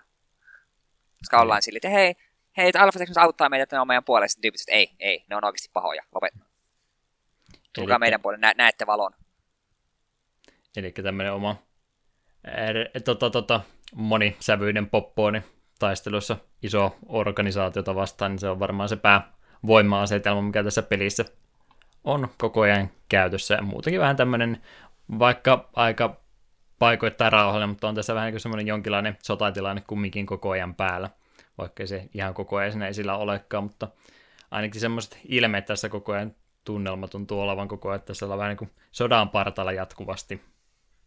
Että olisiko tämä vähän semmoista... Ää, no, onko mun pakko lähteä Suomeen ja Venäjän juttuja tässä käymään läpi, mutta käytännössä muuten aika lailla mennään vielä ihan rauhallisessa arkielämässä, mutta välillä saattaa se ilmahälytys pärähtää soimaan, että jonkinlainen vaara-elementti tässä koko ajan on täällä maailmassa olemassa myöskin. Mutta muutenhan tuo on sellainen suht nykytulevais, nykypäivä, nykypäivä nykytulevaisuus. nykytulevaisuus. Mä yhdistin kaksi sanaa justiin päässäni, että vähän sellainen nykypäivä ja lähitulevaisuuden mallinen maailmahan tuossa on kyseessä, että muuten on aika tämmöistä samankaltaista maisemaa ja arkkitehtuuria kuin nykypäivänäkin, mutta siihen sitten ehkä vähän tämmöistä futuristisempaa mekaniikkaa, teknologiaa yhdistetään, että lentävää autoa ja muuta, ja laserpyssyköitä siellä saattaa myöskin välillä olla ja muuta mukavaa, että semmoinen lähitulevaisuus varmaan se ajanjakso, mihinkä tämmöinen voisi sijoittua, jos tätä ihan nykymaailmaa, tai siis meidän maailmamme verta. Mitä noin ylipäätänsä tuosta pelimaailmasta tykkäsit? No, kyllä musta maailma ja hahmot minusta oli ihan, oli ihan kivoja. Se ei ollut liian futuristinen, että olisi kun, kuten olen sanonut aina, että meidän Skifin suurin ystävä, niin me en tykkää, että mennään liian pitkin, niin. Sitten Star Wars on musta aika hyvä vertaus tuohon. Sitten se tuli aika voimakkaasti tuosta, mikä sen kaupungin nimi nyt olikaan, Hillisin pääkaupungin siellä pyöri. Se tuli vähän semmoinen fiilis. Ja tässä ollaan jollain Star Wars-planeetalla pyörimässä. Semmoinen maanläheinen tarina kaikesta huolimatta, vaikka vähän semmoista tulevaisuuden henkiä tuossa mukana oli ja avaruusolentoa sun muuta. Jep, mutta se oli siinä mielessä kiva. Oikeastaan kaikki avaruusolennot oli jotain tällaisia vaan käytännössä ihmisiä ja eläimen fuusioita, kuten just Page oli sikamies, sitten oli, oli, oli näitä sarvikuonomiehiä, ties vaikka, teis vaikka mitä miehiä. Hmm. Joo, enemmänkin, että oli ehkä just semmoista, en sano, että tämä on lastenpeli, mutta vähän semmoista samanlaista maailmanrakennustahan tässä tuntuu olevan kuin ehkä jossain Pixaria vastaavien elokuvissa, että oli paljon eläinhahmoja, joista kumminkin semmoisia ihmismäisiä piirteitä oli annettu ja kaikki eli sulassa sovussa keskenänsä tuolla noin. Ihan noin ylipäätänsä teemana, niin eihän tämä mikään nyt varsinaisen synkkä tarina, vaikka ehkä jotkut asiat se nyt voi olla vähän semmoista, mitä enemmän näkee sitten aikuisten elokuvissa ja muissa, mutta näin yli, tai tota, pääpiirteet tähän tämä nyt ei mikään erityisen synkkä tarina kummiskaan ole, vaikka jotain vaikeita teemoikin siellä saattaa välillä tulla mukaan. Et enemmän vaikutti just semmoiselta tarinankerronnalta ja muuta, niin voisin kuvitella, että tämä voisi myös joku Pixarin elokuva olla. Mm. Se ehkä äh, haluan tässä kohtaa mainita, että se ei unohdu, niin yksi asia, mitä se pelissä juurikaan pitänyt, oli se, että pelin nimi on hyvin harhaanjohtava. Koska pelin nimellä ei ole oikeastaan mitään tekemistä pelin tarinan kanssa. Oot kyllä ihan oikeassa. Mä olin sanomassa, että mä, niin kuin ihan, jos mä en yhtään mitään pelistä tietäisi, niin toi Beyond Good and Evil on mun mielestä hienon kuuloinen nimi, mutta ei toi kyllä kieltämättä yhtään mitään tästä pelistä oikeastaan kerro. Ei tässä, vaikka tuo nime, nimen lukee, niin tässä nyt varsinaisesti mitään hyvää ja pahan välistä taistelua kumminkaan ollut. Vaikka niin, kovasti yritän sitä Star Wars-vertausta tehdä, niin ei nyt niin pitkälle mennä tässä kumminkaan vertauksessa. Niin, ja kun nimenomaan kun se on Beyond Good and Evil, niin me niin että se tulisi jonkinlaisia vaikeita tilanteita, mitä oikeasti miettiä, että hei, on, mikä tässä on hyvää, mikä tässä on pahaa, että ketkä tämä loppujen lopuksi on niin hyviä, pitäisi tehdä jotain vaikeita ratkaisuja, niin ei, aika selkeä tarina siinä mielessä, että nämä on hyviä tyyppejä, nämä on pahoja tyyppejä ja hyvien pitää voittaa. Hmm. Siinä mielessä aika kuuki katter lähtökohta kumminkin on, että ei tässä kyllä kieltämättä mitään harmaan sävyjä lähetty etsimään sen tarkemmin. Ei tässä ollut mitään semmoista ylimaallista tota, teemaa taustalla kaikin takana.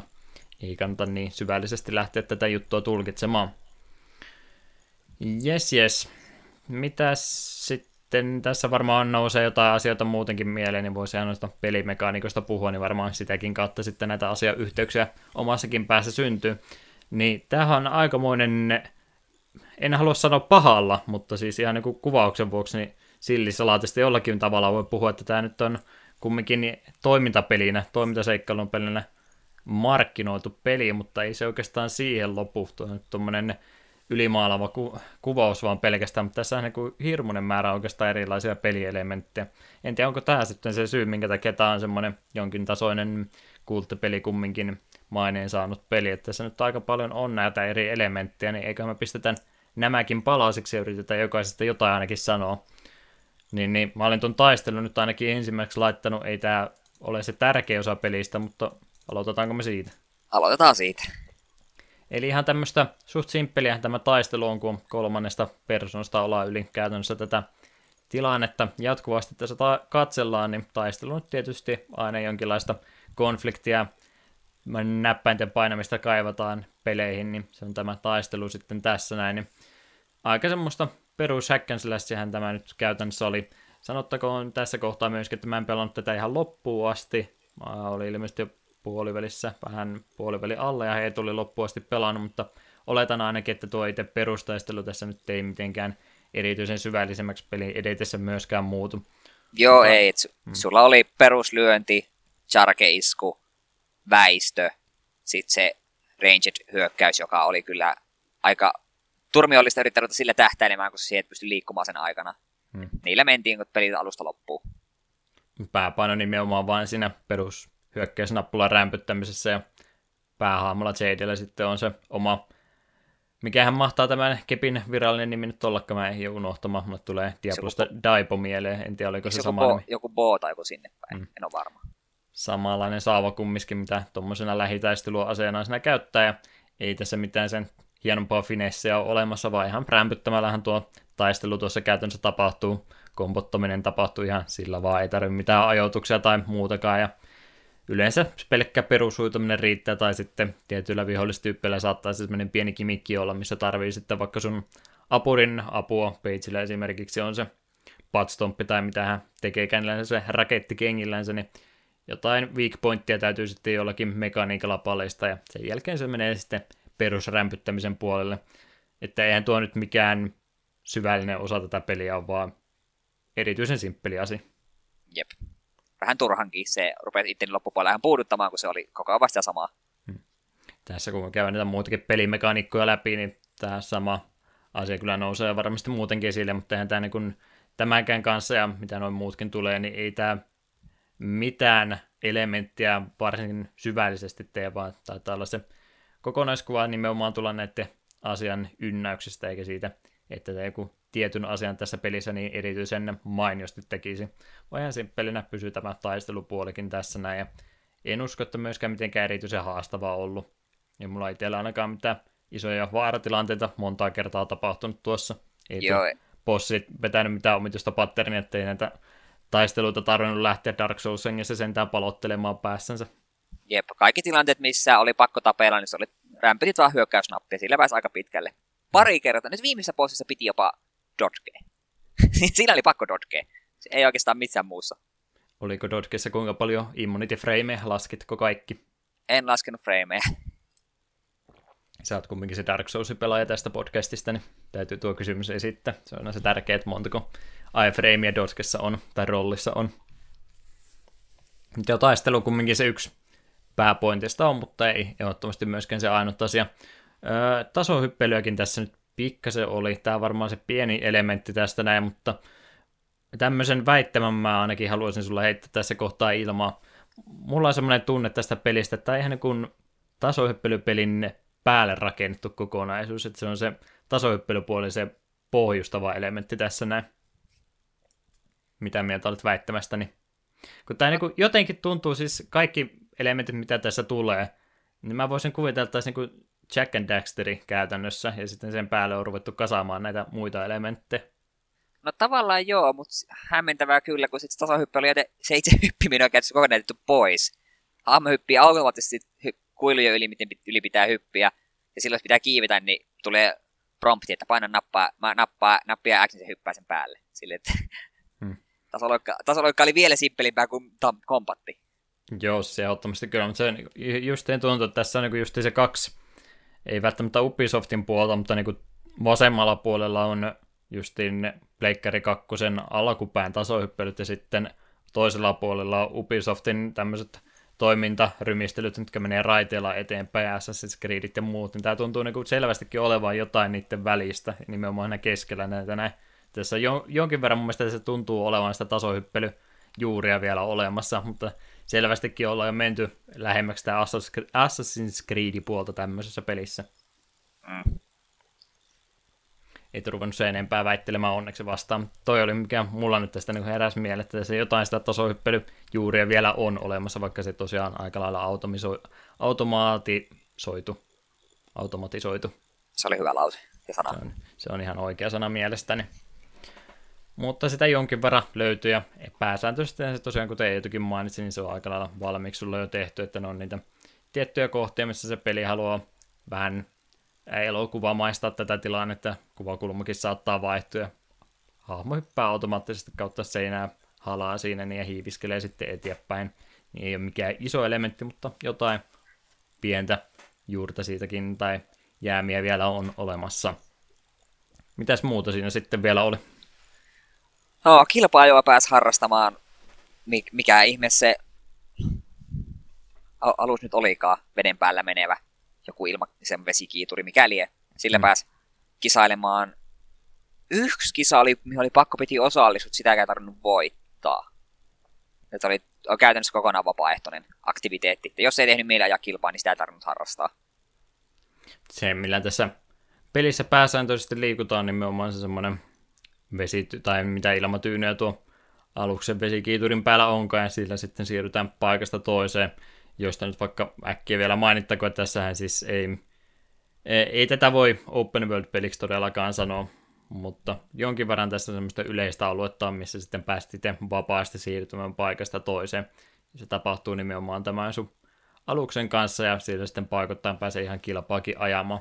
Väitätkö, että et hirveästi ylimääräistä kilvaa jo ilon vuoksi vaan ja kilpailun vuoksi harrastanut? Mä kävin ainakin siellä ajelemassa siellä kaupungin kautta niitä kisoja vähänsä. Me kävin sen ekan kisa ajamassa, sain siitä sen pallakinnon ja totesin, että okei, että jos mun tarvitsee joskus tulla vetämään, niin tulen vetämään, mutta ei tarvinnut. Jonkin verran niitä helmiä sitä kumminkin olisi saanut, mutta ilmeisesti kaikkia ei olisi tarvinnutkaan. Joo, ihan kaikkia, ihan kaikkia helmiä pelissä ei onneksi tarvitse. Joo, ei jälleen kerran myöskään mikään erityisen tarkkaan mallinnettu juttu, mutta kyllä toi jollakin tavalla myöskin taipuu tuohon kilvaa jo puolelle, että simppeleitä ratoja siellä pääsee jonkin verran ajelemaan. Ehkä mieluummin suosittelen sitä erillistä peliä tätä varten, jos on vähän parempaa elämystä, mutta toimii myös ainakin jollakin tasolla. Ainakin paljon paremmin toimii kuin semmoinen tarkka ajaminen sillä. Puhutaan noista kontrollista vähän enemmän, mutta huomattavasti helpompi oli ajaa täyttä vauhtia kisaa, kun yrittää saada parkkeerattua sitä laiturin nokkaan sitä Kyllä. Peliä. Kyllä, kyllä. Sitäkin puolta tuosta löytyy. Tämä on varmaan tuossa listalla meillä seuraavana, niin tämä olisi ehkä pitänyt jo aikaisemminkin nostaa, koska tämä on yllättävän tärkeä osa tätä peliä moneltakin eri näkökannalta katsottuna, mutta tuo valokuvaaminen, tämä on oikeastaan se Jadin tärkein rooli tässä koko tarina kannalta. Eli Jadihän nyt ei periaatteessa ole mikään tämmöinen, mikä se Splinter Cell jätkän nimi on. Onko sillä mitään nimeä? Joku Fisher. Joku Fisheri. Hän ei nyt verrattuna niin just, että hei, hän, hän on mikään tämmöinen super taidokas agentti, vai ihan käytännössä siviili, mutta se hänen työtehtävänsä kautta sitten, mitä rupeat, että Bakujan kautta, mikä titteli mahtaa ollakaan, niin hänen pääroolinsa nimenomaan tuon valokuvaamisen kautta sitten näihin pääluolastoihin, tai miksi niitä nyt ikinä tässä kuvaileekaan, niin hän tuota valo, valokuvausta harrastaa kamerallansa, nappasee tiettyjä kuvia siellä ihmisistä, viivakoodeista, tavallista koodeista, mitä kaikkea muuta. Monessa eri paikkaa tuota valokuvaamista pääsee hyödyntämään muutenkin tärkeä osa ihan päähenkilön tuota hahmoakin tämä kameran käyttäminen.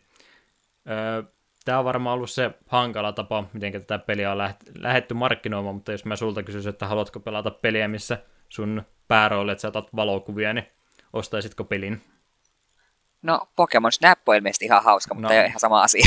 ei, ei ole ihan sama asia kyllä kumminkaan, mutta sinne päin olet, olet ihan oikeassa.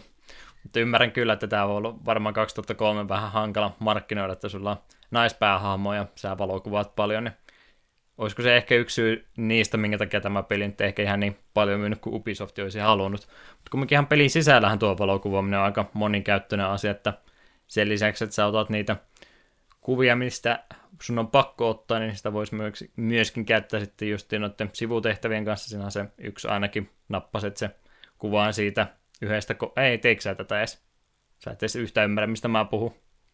En, en, en y- sivutehtävä kuulu tutulta. Niistä eläimistä me kyllä napsin kuvia, kun niissä saa jo helmiä palkinnossa on tarpeeksi napsia eri Joo, lajeista. No, se on yksi elementti siinä nimenomaan, saa vähän krediittejä sun muita, kun otat eri olennoista, sä voit ihan näistä, mitä ei kylistä löytyy, niin hammoista saa jonkin verran kuvia joo, mutta pelimaailmassakin on sitten osa vähän hankalammin löydettäviä lukoita, mutta kuvia täytyy niistäkin ottaa, niistäkin sitten pientä kuorvausta sitä vastaan saa, mutta ihan peliaikana joutuu jonkin verran käyttää ja ihan fiksusti käytetty myös joissakin muissakin kohtaa. Siinä esimerkiksi nyt spoilattakoon siinä suht alkupäässä peliä, niin pääset ekaa kertaa sinne yhteen kuppilan puolelle, niin sä voit kaveraa käyttää sillä, kun on kaksi henkilöä istuskelee sen pöydän ympärillä ja hän, ei oikein tykkää sulle mielellään jutella ja muita kun kyselet sitten, niin paljastuu, että heillä on ilmeisesti jotain, jotain salasta siinä kesken koko ajan, niin kun sä menet sitten pikkasen kauemmaksi niistä, niin ne yleensä käsillä piilottelee koko ajan, että mitä heillä siinä pöydällä on, mutta kun sä menet tarpeeksi kauaksi toiseen kerrokseen, niin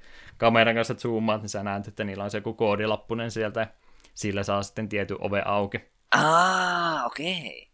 Tämmöistä esimerkkiä muun muassa, niin siinä on monta hyötykäyttöä, ja sen lisäksi sitten pystyy myöskin ihan tämmöisenä projektiiliaseena tuota kameraa käyttämään about kolmannes peliä, kun ollaan edetty, niin saat sitten siihen vielä tämmöisen ekan persoonan aseen itsellesi käyttöön, mikä ei ihan, jos hirmuinen kaos käynnissä on, niin se on vähän hankala käyttöinen, mutta paikottaa myöskin sen käyttö myös onnistuu myös puslejen ratkaisussa. Jep, ja myöhemmissä vasta tulee pari lentävää vihollista, mitkä saa tapettua vaan sille. Pitää heittää semmoisia heikkoon kohtiin.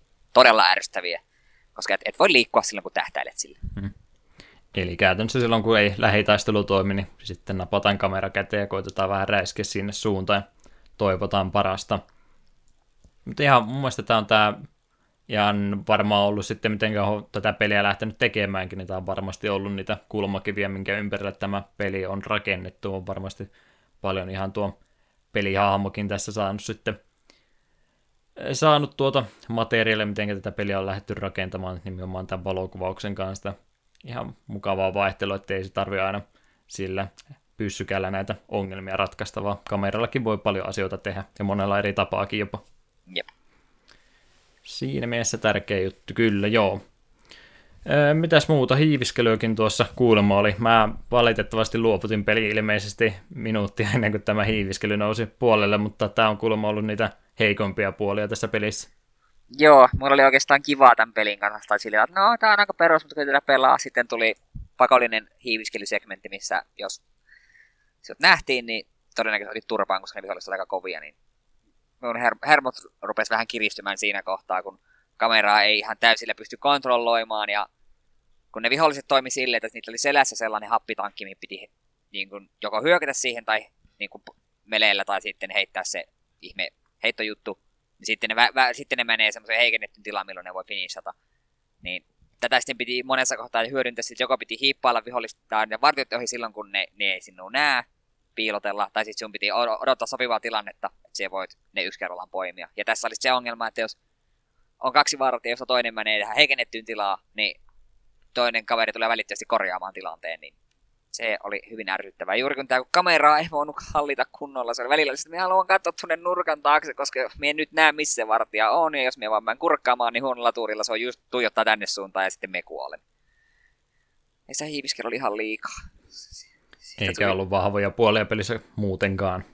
Jep, se, se oli kankeita. Se oli muutenkin välillä ne vihollisten ne reagointi sinua oli tosi omituista, että oli tilanteita, missä vihollinen on useamman metrin päässä minu, minussa, selkä minuun päin. Me on kyykyssä. Me nousen kyykystä, niin se kuulee sen ja kääntyy ympäri. Ja sitten katossa oleva turretti ampuu mut välittömästi kuolleeksi. Sen me vähän kyseenalaistin, koska sitä ei käynyt läheskään aina, mutta joskus se kävi.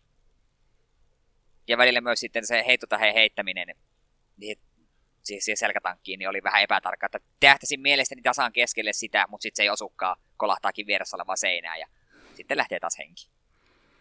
Sitten se lähti. Joo, ja sitä, sitten kun sitä hiiviskelyä tuli, niin sitä tuli paljon putkea. Sitten se oli käynyt sitä, että et, se, et sitä niitä vastaan rupea tappelemaan. Siihen pitää hiiviskellä ja sinun pitää katsoa tarkkaan. Ja, ah.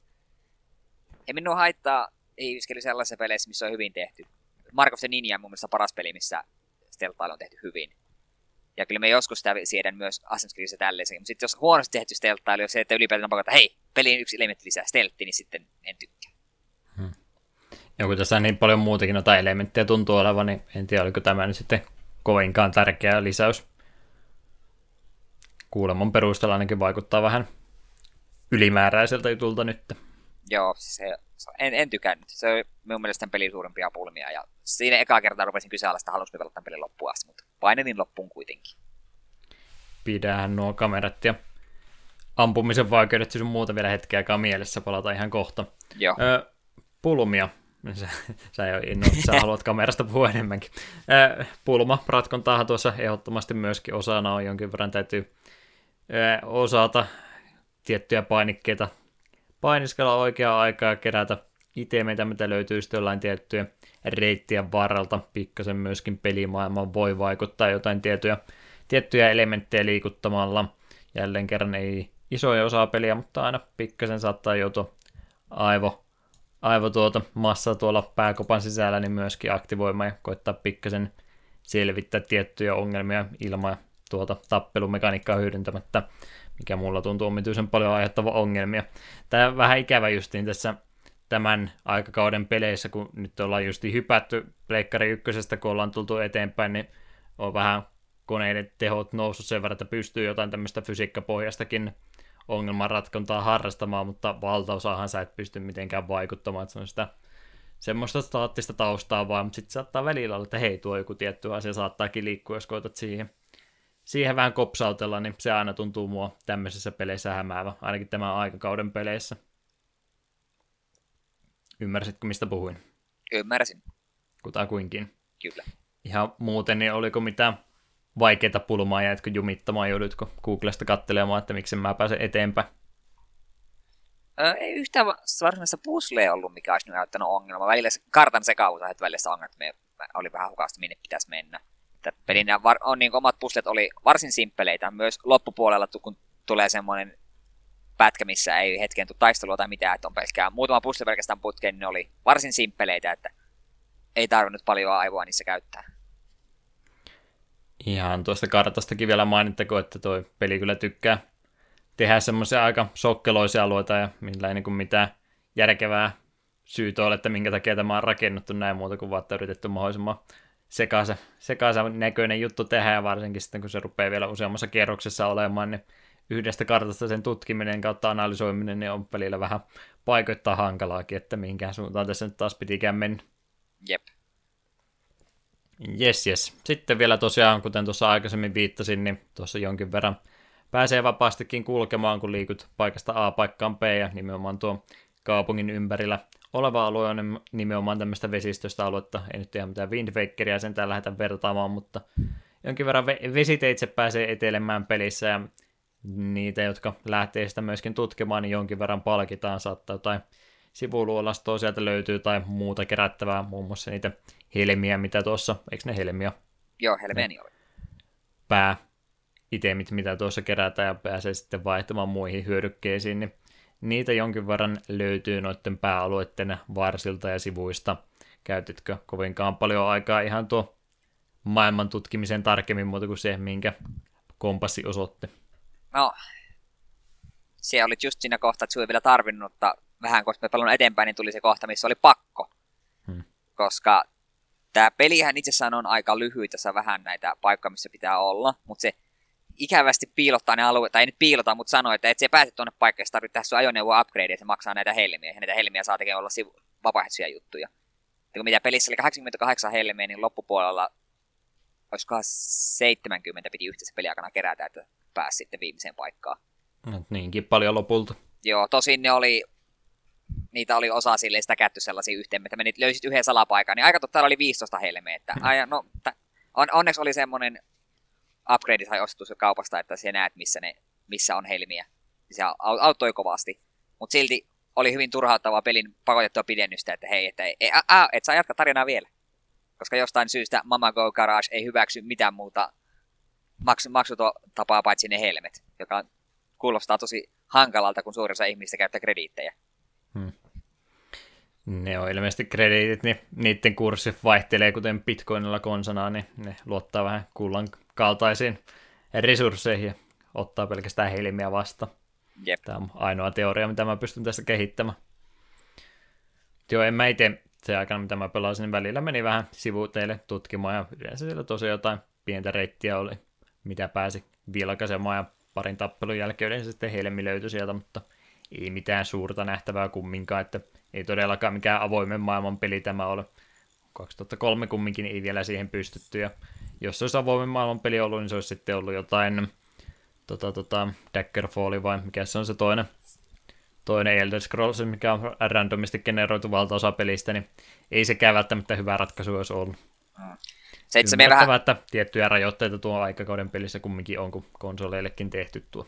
Mm. Me itse vähän yllätyin, kun peli aloittaisi, että se pääsi sitä hilisiä tutkimaan, niin me oli, että tämä on varmaan niin tämä pelin ensimmäinen hub world, että sitten meni eteen, että paskan marjat, se oli koko pelin niin kuin tämä open world, että ei sitä sen pidempään ollut. Sen, sen ajoi hyvin nopeasti ympäri. Hmm. Kyllä semmoista parempi kumminkin, että mikä kenttävalinta vaan ollut listasta vaikka, että mihinkä seuraavaksi mennä. Niin, siinä mielessä kyllä. Jonkin verran tuo lisäilmettä pelimaailmalle, kun näkee vähän sitä muutakin kuin tärkeää aluetta vaan. Yes, yes. Siinä oli varmaan pelimekaniikoista nyt varmaan jotain unohtuu, mutta ainakin pääpiirteet tuossa noin, niin vedettäköön tämä nyt tosiaan vielä yhteen, niin mitä tässä kaikki Miten puhuttiin. se kamera? Niin, joo, se, se, tulee vielä okay. tässä käydä sekin, mutta ihan näin tämmöiset peruselementit, mistä tämä peli muodostuu, niin tässä mun mielestä ollaan kumminkin jo aika hyvin läpikäyty bossifightit siihen vielä ehkä lisäksi, mutta ne nyt käytännössä menee ihan tuolla perustaistelumekaniikalla muutenkin. Jep, ne oli varsin simppeleitä kaikki. Niin, muutamia kimmikkejä lukuun ottamatta, mutta nyt kun nämä kaiken pistää yhteen vielä, niin eihän noista mun mielestä mikään ole niin kuin äärimmäisen hyvin tehty, että ne vaihtelee niin kuin hyvästä siedettävä akselilla. Joo. Olet samaa mieltä mun kanssa. Olen samaa mieltä. Ja se siedettäväkin oli vähän kyseenalainen termi. Saakeli mm. hiiviskely. Että mi- mitään tämä peli mun mielestä ei erityisen mainiosti tee, mutta tämä nyt ehkä latteus on, mutta jälleen kerran se osien summaa enemmän kuin nämä yksittäiset elementit, mitä pelistä löytyy, niin mukavaa vaihteluhan tuo tuo, kun ei tarvi sitä pelkkää. Jos taisi niin pelkkää tuota taistelua ollut vaan rämpyttänyt, mä pelasin PC-versiota, niin vasenta, vasenta klikkiä olisin vetänyt 90 prosenttia pelistä, niin tämä olisi kyllä kilahtanut aika nopsaa. Nopsaa omat hermot tämän pelin kanssa, mutta miten tämä tässä muodossa on, niin tykkäsin kyllä kovastikin, että montaa eri elementtiä tämä peli yhdistelee, vaikka mikään niistä nyt ei äärimmäisen hienosti vakuuttanutkaan, niin kumminkin hyvää rytmitystä pelille tuo tuommoinen. Se, mutta haluatko nyt sitä kamerasta vaikka jotain sanoa? Se kamera ei totellut. Joo, ihan tarkoituksella kai totelu. Ei ole siis siitä kyse, kun oli noita aikaisempia 3D-tasoloikkia. Mä haluan taas niistä tasohyppelyistä puhua, mutta ää, aikaisemmin oli tasoloikkien kanssa vähän se ongelma, että se kamera jää jumittamaan omituisen paikkoihin ja muuta vastaavaa, niin tässä ei ollut mun mielestä sitä ongelmaa, vaan oli se nimenomaan, että tämä riistää pelaajalta se hallinnan aika monessa paikkaa. Välillä sitä haluaa olla nimenomaan semmoinen, että pyörität sitä kameraa niin vapaasti haluat, miten tasohyppelyssä on, ja sitten se vaihtuu tähän nykyaikaisempaan raiteella menevään pelaamiseen, että hei nyt sä tuli tähän huoneeseen, me pistettiin tämä kamera tänne katon kulmaan lukkoon, ja pidä hauska. Joo, se oli jotenkin se hiiviskylikohtaukset todella raivossa, kun yritit katsoa sen nurkan taakse, että no onkohan siinä nyt monta vartia ja katsoako ne tänne vai ei. Hmm. Että mä, niin, tässä näkyy se, mihinkä se Ubisofti tuli menemään, se on varmastikin jostain täältä ajoilta alkanut nimenomaan se elokuvamaisuus tässä näin. Se on vaan niin hirveän ikävä, kun se vaihtuu ja varoittamatta vähän väliä se tilanne, että välillä saat vapaasti tutkia tilanteita ja sitten se on yhtäkkiä pistetty johonkin toiselle puolelle huonetta ja koetat sitten vähän vilkuilla, että mihinkä suuntaan sä oot menossa. Vielä kun vielä pyöräytät ne kontrollit siinä samalla ympäri, niin sehän vaan lisää tuskaa entisestä. Mm. Ja mulla parissa kohtaa kamera rupesi vähän sekoilemaan. Se oli seuraava alue, mistä sie, minne sieltä vielä mennyt, niin siellä kun sillä ajoneuvolla veteli, niin tuli, vai, tuli screenin vaihos, niin siinä jos sieltä heti ruvennut painamaan eteenpäin, niin se kamera rupesi suojattamaan suoraan ylöspäin ja tärisemään. Hmm. Se, se oli hyvin hä, hä, häiritsevää, kun se tapahtui ensimmäisenä. Mitä täällä tapahtuu? Menikö peli rikki? Joo, ei nyt periaatteen tasolla mulla mitään niitä raiteilla meneviä pelejä vastaan mutta kun se vaihtaa sitten lennosta yhtäkkiä sitä, niin se aiheuttaa turhaa hämmennystä mun mielestä pelaajan kannalta tuommoinen ratkaisu. Jep. Mutta muutenhan silloin, kun se siellä olan takana on, niin ei se sitten ihan hyvin menee siinä kohtaa. Sen verran jo pelin kehitys edennyt, että ei se ole koko ajan jumittavassa johonkin tiettyihin elementteihin kentässä, vaan päätänsä toimii, mutta harmittavasti se vähän turhaa usein yrittää vaiheella ja yrittää olla jotenkin enemmän, enemmän kuin mitä se olisi ehkä tarkoitus olla, se tosiaan mielestä tarvitse semmoinen niin suuri kokemus olla kuin mitä ne ehkä nykypäivänä sitten vielä pahemminkin saattaa tästä kärsiä, mutta täällä se rupeaa ensimmäistä kertaa päätänsä nostamaan, kun yrittää olla niin elokuvamaista välillä mikä on mun mielestä vähän tarpeetonta. Jes, se kontrollit varmaan siihen samaan syssyyn vielä menee, niin tässä vielä kertauksena, eli Eetu pelasi Pleikkarilla HD-versiota ja mä pelasin PCllä alkuperäistä versiota. Mä oon varmaan kriittisempi kuin sinä, mutta sano sä nyt, miten se konsolipuolella homma toimi. No konsolipuolella kontrolli toimii ihan hyvin, ei sinne mitään valittamista. Ka- kaikki napit oli varsin loogisissa paikoissa, ei mulla niin kontrollin katsossa pelissä ollut mitään ongelmaa siinä oikeastaan kaikki, mitä konsoliversion kontrollista voi sanoa. Ne toimi. Hmm, ne toimi. Ne toimi. P- PC-versiot kutakoikin toimi jo, mutta eihän tuota kyllä varmaankaan pääsääntöisesti tarkoitettu PC-pelaajien käteen. Eikä ollut myöskään ainakaan, en mä huomannut, että tuossa olisi ollut mitään ohjainoptimointia olemassakaan. Mä yritin ainakin käynnistää se ohjaimen kanssa ja tutkia option sitten läpi, mutta en mä löytänyt mitään muuta kuin hiirinäppisvaihtoehon, vaan niin sille sitten tuli pelattu, eli kaikki liikkeet tehtiin tuon hiiren, hiiren kanssa ja sitten muut keybindit, mitä oli, niin oli ihanan mukavasti ripoteltu ympäri näppäimistä. Okei, ihan vastillahan toki ohjataan, mutta Shiftissä oli sitten kamera, välilyönnissä oli delete, inventori oli tuolla backspaceissa.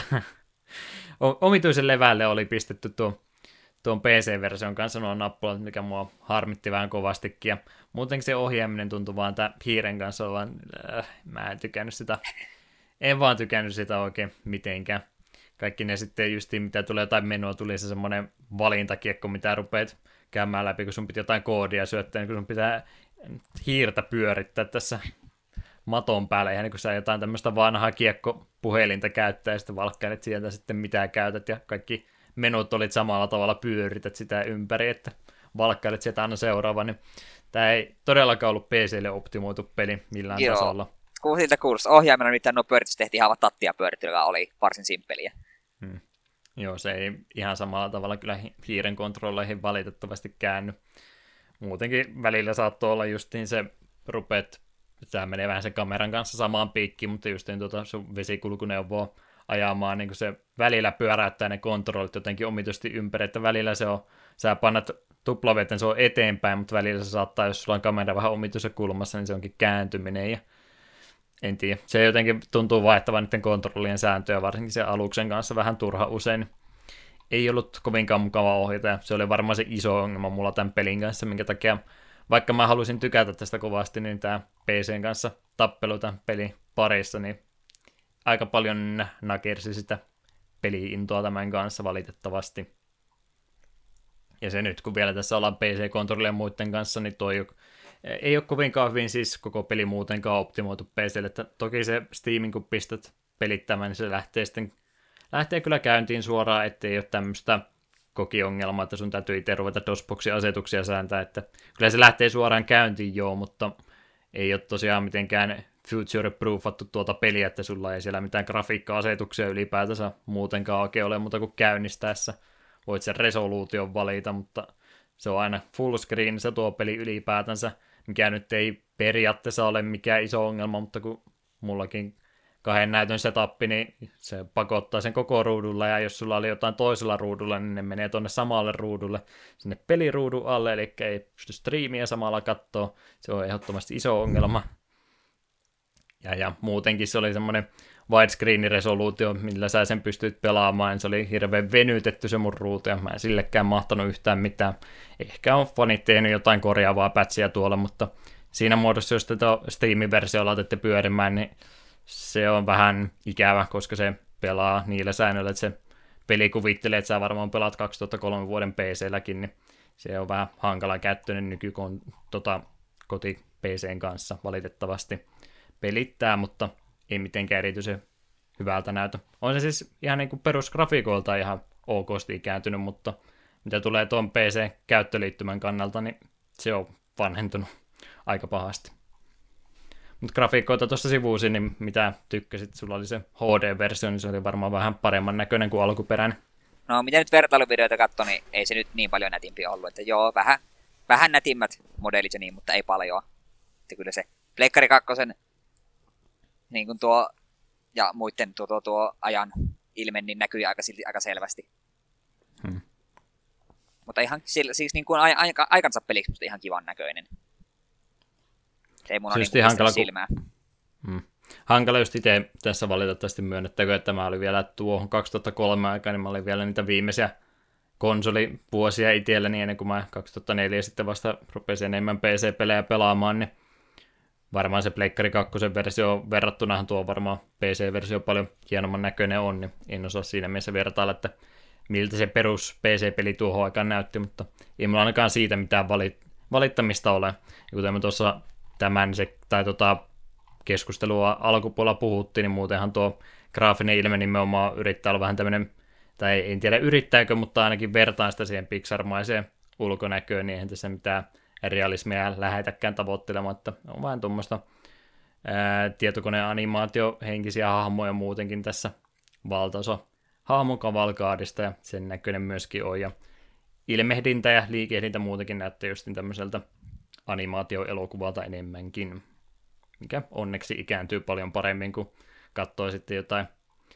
mitä on yritetty sitten realistiseksi tehtyä noita Pleikkari 2 pelejä, mitkä sitten on, käytetään sitä Uncanny Valley-termiä, ne on siellä niin syvällä sitä, sitä tota, tota, välitä pohjalla, että sieltä ei pääse ylös millä. Sinne ei onneksi putoa, vaan se jää onneksi sinne vasemmalle puolelle, paremmalle puolelle vielä. Että onneksi näin päin lähdetty tuota peliä tekemään. Ikääntyy semmoiset pelit paljon paremmin. Mm. Käyttöliittymä enempi se ongelma mulla tuon pelin kanssa. Öö, musiikit ja ääninäyttely oli se varmaan seuraava segmentti. Me kyllä tuosta jo vähän puhuttiin ennen nautusta, mutta musiikithan tässä on aika mainiot. Joo, soundtrackia tässä pelissä kuuntelin ihan mieluusti. Pitkä, monikappaleinen ja monivivahteinen soundtrack, oliko tuossa reilu 30 kappaletta ja kaikki on ihan omaan kuulosia.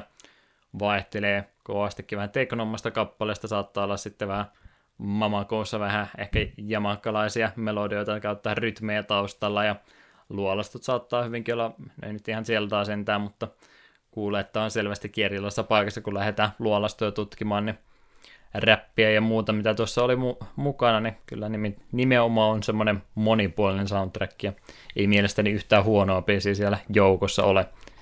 Ehdottomasti tästä isot plussat, sanoisinko jopa, että vertaa pelimekanikkoja, jotka oli kaikki sillä kohtuu hyvin tehtyä, niin musiikki oli kaiken kaikkiaan mainio.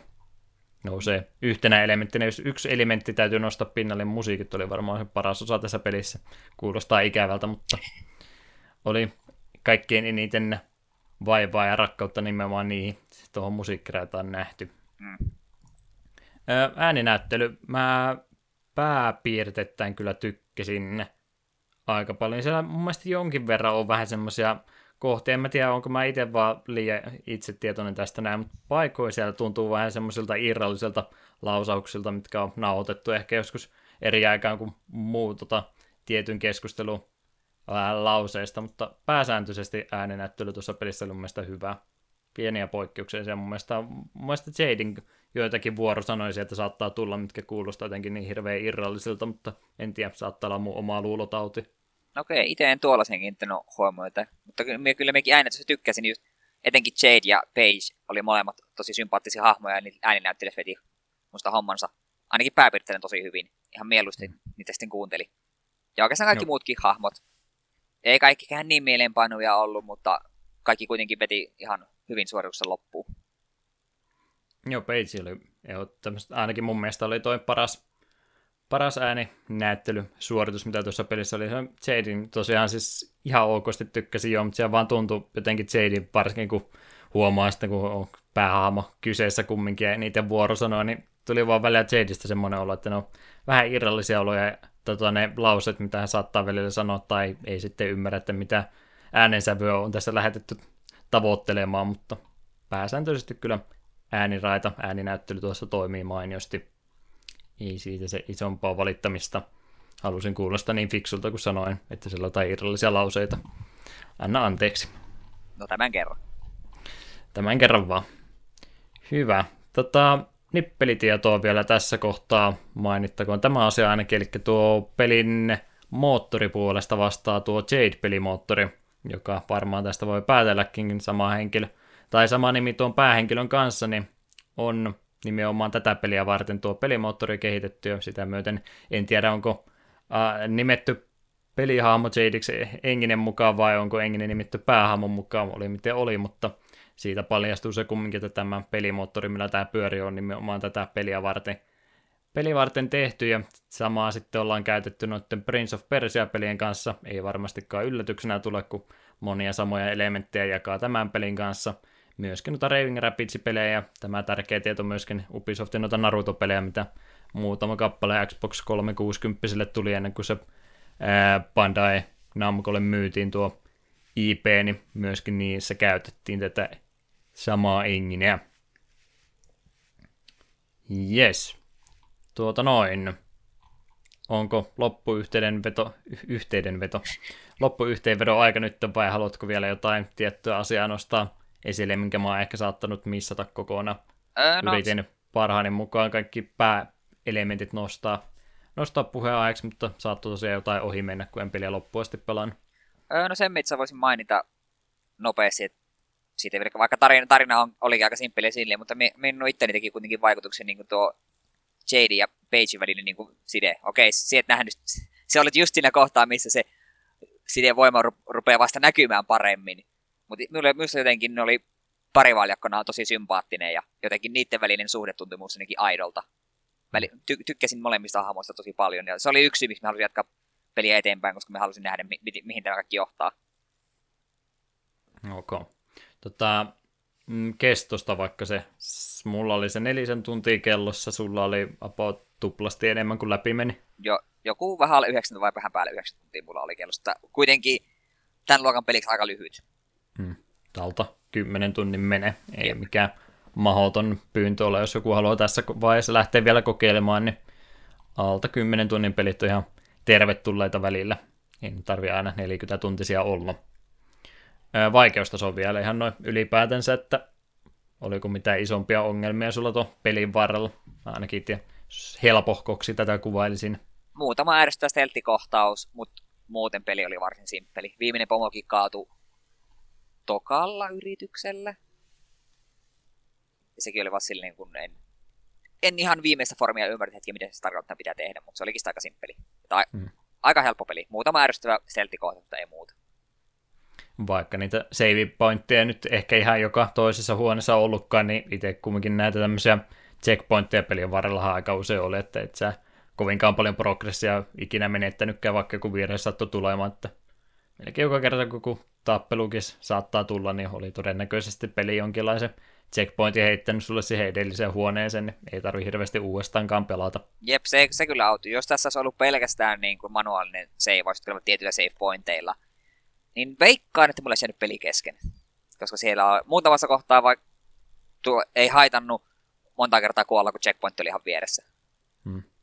Jos se just joku uusi vihollistyyppi saattaa tulla ja sulla pelialussa on vain pari pinnaa helttiä, niin se on aika nopsaa henki lopulta kumminkin pois, jos et sä tiedä, mitä se saattaa yhtäkkiä tehdä, niin siinä ne omat kuolemat lähinnä tuli, kun tuli joku uusi vihollistyyppi vastaan, ja mä en oikein ymmärtänyt, mitä se meinaa, niin saatoin mennä vaan huitomaan sitä, ja se ei välittänyt siitä, vaan pisti nirrin pois saman tien.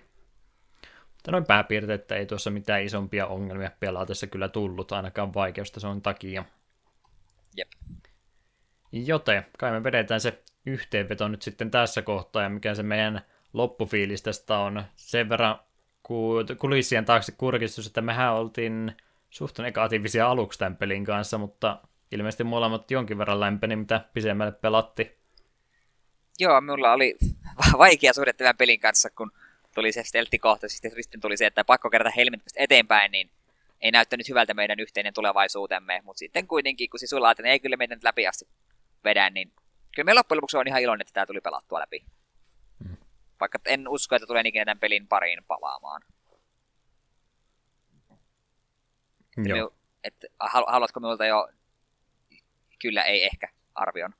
Saat ihan niin pitkän kaavan mukaan kuvailla tätä peliä ihmisille, joka tämä podcastin kuuntelun jälkeen miettii, että kannattaako tuota yrittää, niin mitä sä hänelle kertoisit? No minä sanoisin, että tämä on semmoinen, että tämä kannattaa kokeilla. Et, tätä pitää osata katsoa siltä silmältä, että tämä on vähän vaan, tuo on sen aikakauden peli, että kaikki ei ole ihan kunnossa ja suuresta pelimekaniikasta on vähän, tuntuu vähän keskeneräisiltä. Mutta kyllä musta tämä niin kun, tarina ja hahmot oli mu, minulle itselleni riittävä syy, että mä halusin vedä tämän loppuun asti. Ja mulla, sitten kun lopputeksti rupesi, pyörähte, rupesi pyörämään, niin mulla tuli kuitenkin semmoinen hyvä fiilis. Että no tuli, onneksi tämä tuli nyt kuitenkin pelattua. Et, me on, me on niin kun tätä peliä pelatessa vaihdellut siinä ei ja ehkä välillä ja nyt pikkusen myös kyllän puolella, niin tässä ollaan beyond good and bad, että täällä en, en tiedä missä kohtaa tässä nyt ollaan. Se on mainiosti kuvattu, kyllä joo. Skaalaa puolelta toiselle heilunut jatkuvasti. Mullakin on vähän hankala ollut omia tunteita pelin kanssa saada, kun mullahan tämä nyt jäi kesken. Ei jäänyt sen takia kesken, että tämä nyt huono olisi ollut, mutta kun tämä jotkut ongelmat sen verran nousi, tekee vaan mieli pistää pelin välillä pois ja ehkä palata jossakin kohtaa takaisin. Ja sen takia mun pelailut jäänyt tämmöiseen puolen tunnin sessioihin yleensä. Jäi nyt sitten, ei nyt varsinaisesti ajan puitten takia, mutta tuon omituisen rytmin takia, niin ei sitten tullut tätä ennen pelattua ihan loppuun asti tätä kumminkaan. Niin, niin se mitä nyt tässä nyt varmaan teemana muutenkin käyttänyt tämän pelin kanssa, kun tässä tuntuu noita pelimekaanikkoja, niin monelta eri kannalta määrältään olevan niin paljon, niin mitään se ei tosiaan niin erityisen hyvin, että sen takia tarvitsisi pelata, mutta se nimenomaan, että näitä elementtejä on näin paljon, niin se tekee tästä pelistä semmoisen, että ei vastaavanlaista ole vähän hankala löytää. Et en mä oikein tätä pysty mihinkään muuhun peliin kovinkaan täydellisesti vertaamaan. Joinakin elementteinä joo, mutta ihan täydellistä vastinetta tälle pelille on aika hankala löytää. Ja vaikka ei välttämättä maailman paras peli olekaan, niin ainakin omalla tavallaan uniikeen ja persoonallisemmasta päästä kumminkin, niin sen takia mä haluaisin tätä ehkä suositella. Mä annan siis ehkä kyllä tälle. No sehän selventi. Se selvensi. Nyt oli paljon tarkempi kuvaus tälle pelille. Olisin halunnut vieläkin enemmän tykätä, mutta nyt mä tykkään vaan vähäsen. Se on tiivistykseni. Tästä voi varmaan monta eri mieltä olla, mutta tällä me nyt toistaiseksi ainakin mennään eteenpäin. Kerrohan nyt vielä, jos joku tästä innostuu pelailemaan, niin että mitäs näitä muita versioita on. Mulla on tänne jäänyt toi tuosta HD-versiosta pitkä englanninkielinen pätkä, se ei sitä todellakaan lukea, se oli mulla ja omaa muistiinpanoni, mutta ylipäätänsä, missä Joo. muita versioita löytyy. Eli tätä peliä voi pelata Windowsilla, Pleikkari 2, Xboxilla, Gamecubella ja tuo HD-versio on Xbox 360 ja Pleikka 3. Ja HD-versiohan ei hirveästi mitään uutta tuonut, että modellit ja tekstuurit on vähän nätimpiä ja siinä on achievement ja dropheja. Siinä soundtrackia myös jollain, jollain, jollain tavalla vähän muokattu. Mutta lähes Onko? kuitenkin alkuperäinen kokemus. 2003 oli se alkuperäinen ja 2011, kun tuolla lukee nyt Joo. HD-versio. Mä taisin sanoa jotain 2008 aikaisemmin pahoittelut. Silloin tullut tuo HD-versio, eli edellisen konsolisukupolven loppupuolen päässä. Miten se jatko-osan kanssa? Joo, tästä on kauan jo huhuiltu jo vuoden 2007 puolella huhuiltiin, että semmoinen olisi tulossa. Sitten vuonna 2008 nähtiin videokuvaa teaser-trailerin muodossa ja 2009 nähtiin jopa pelikuvaa. Sen jälkeen oli hyvin hyvin hiljaista, mutta sitten E3-messuilla 2017 Ubisoft vahvisti pelin olevan yhä tekeillä. Julkaisupäivämäärä ei tätä jakson nauhoituksessa ole vielä varmuutta, mutta odotettavasti tuleva peli julkaistaan tämän konsolisukupolven aikana. Ja se on vahvistunut, se on vaihtunut tässä pari kertaa, että alun perin piti olla niin kuin suora jatkosa, mutta viimeisimpien sanojen mukaan tämä tulee, kakkonen tulee olemaan esiosa. Hmm. Ja tämä on itse Sama olin kuullut myöskin. Ja tämä on itse asiassa yksi syy, miksi me halusin niin väkisin tämän vetää loppuun asti ja niin nähdä tätä peliä mahdollisimman paljon tuota ykköstä, että olen sitten valmiina tuohon kakkosen, vaikka esiosa onkin. Sitä kohtaa mielenkiintoa on yllä. Toivottavasti siinä ei kaikki mekaniikat ole sillisalattia. Joo, se on mä veikkaan kyllä, että tästä nyt sitten kaikesta huolimatta tulee vähän enemmän semmoinen Assassin's Creed-mäinen peli.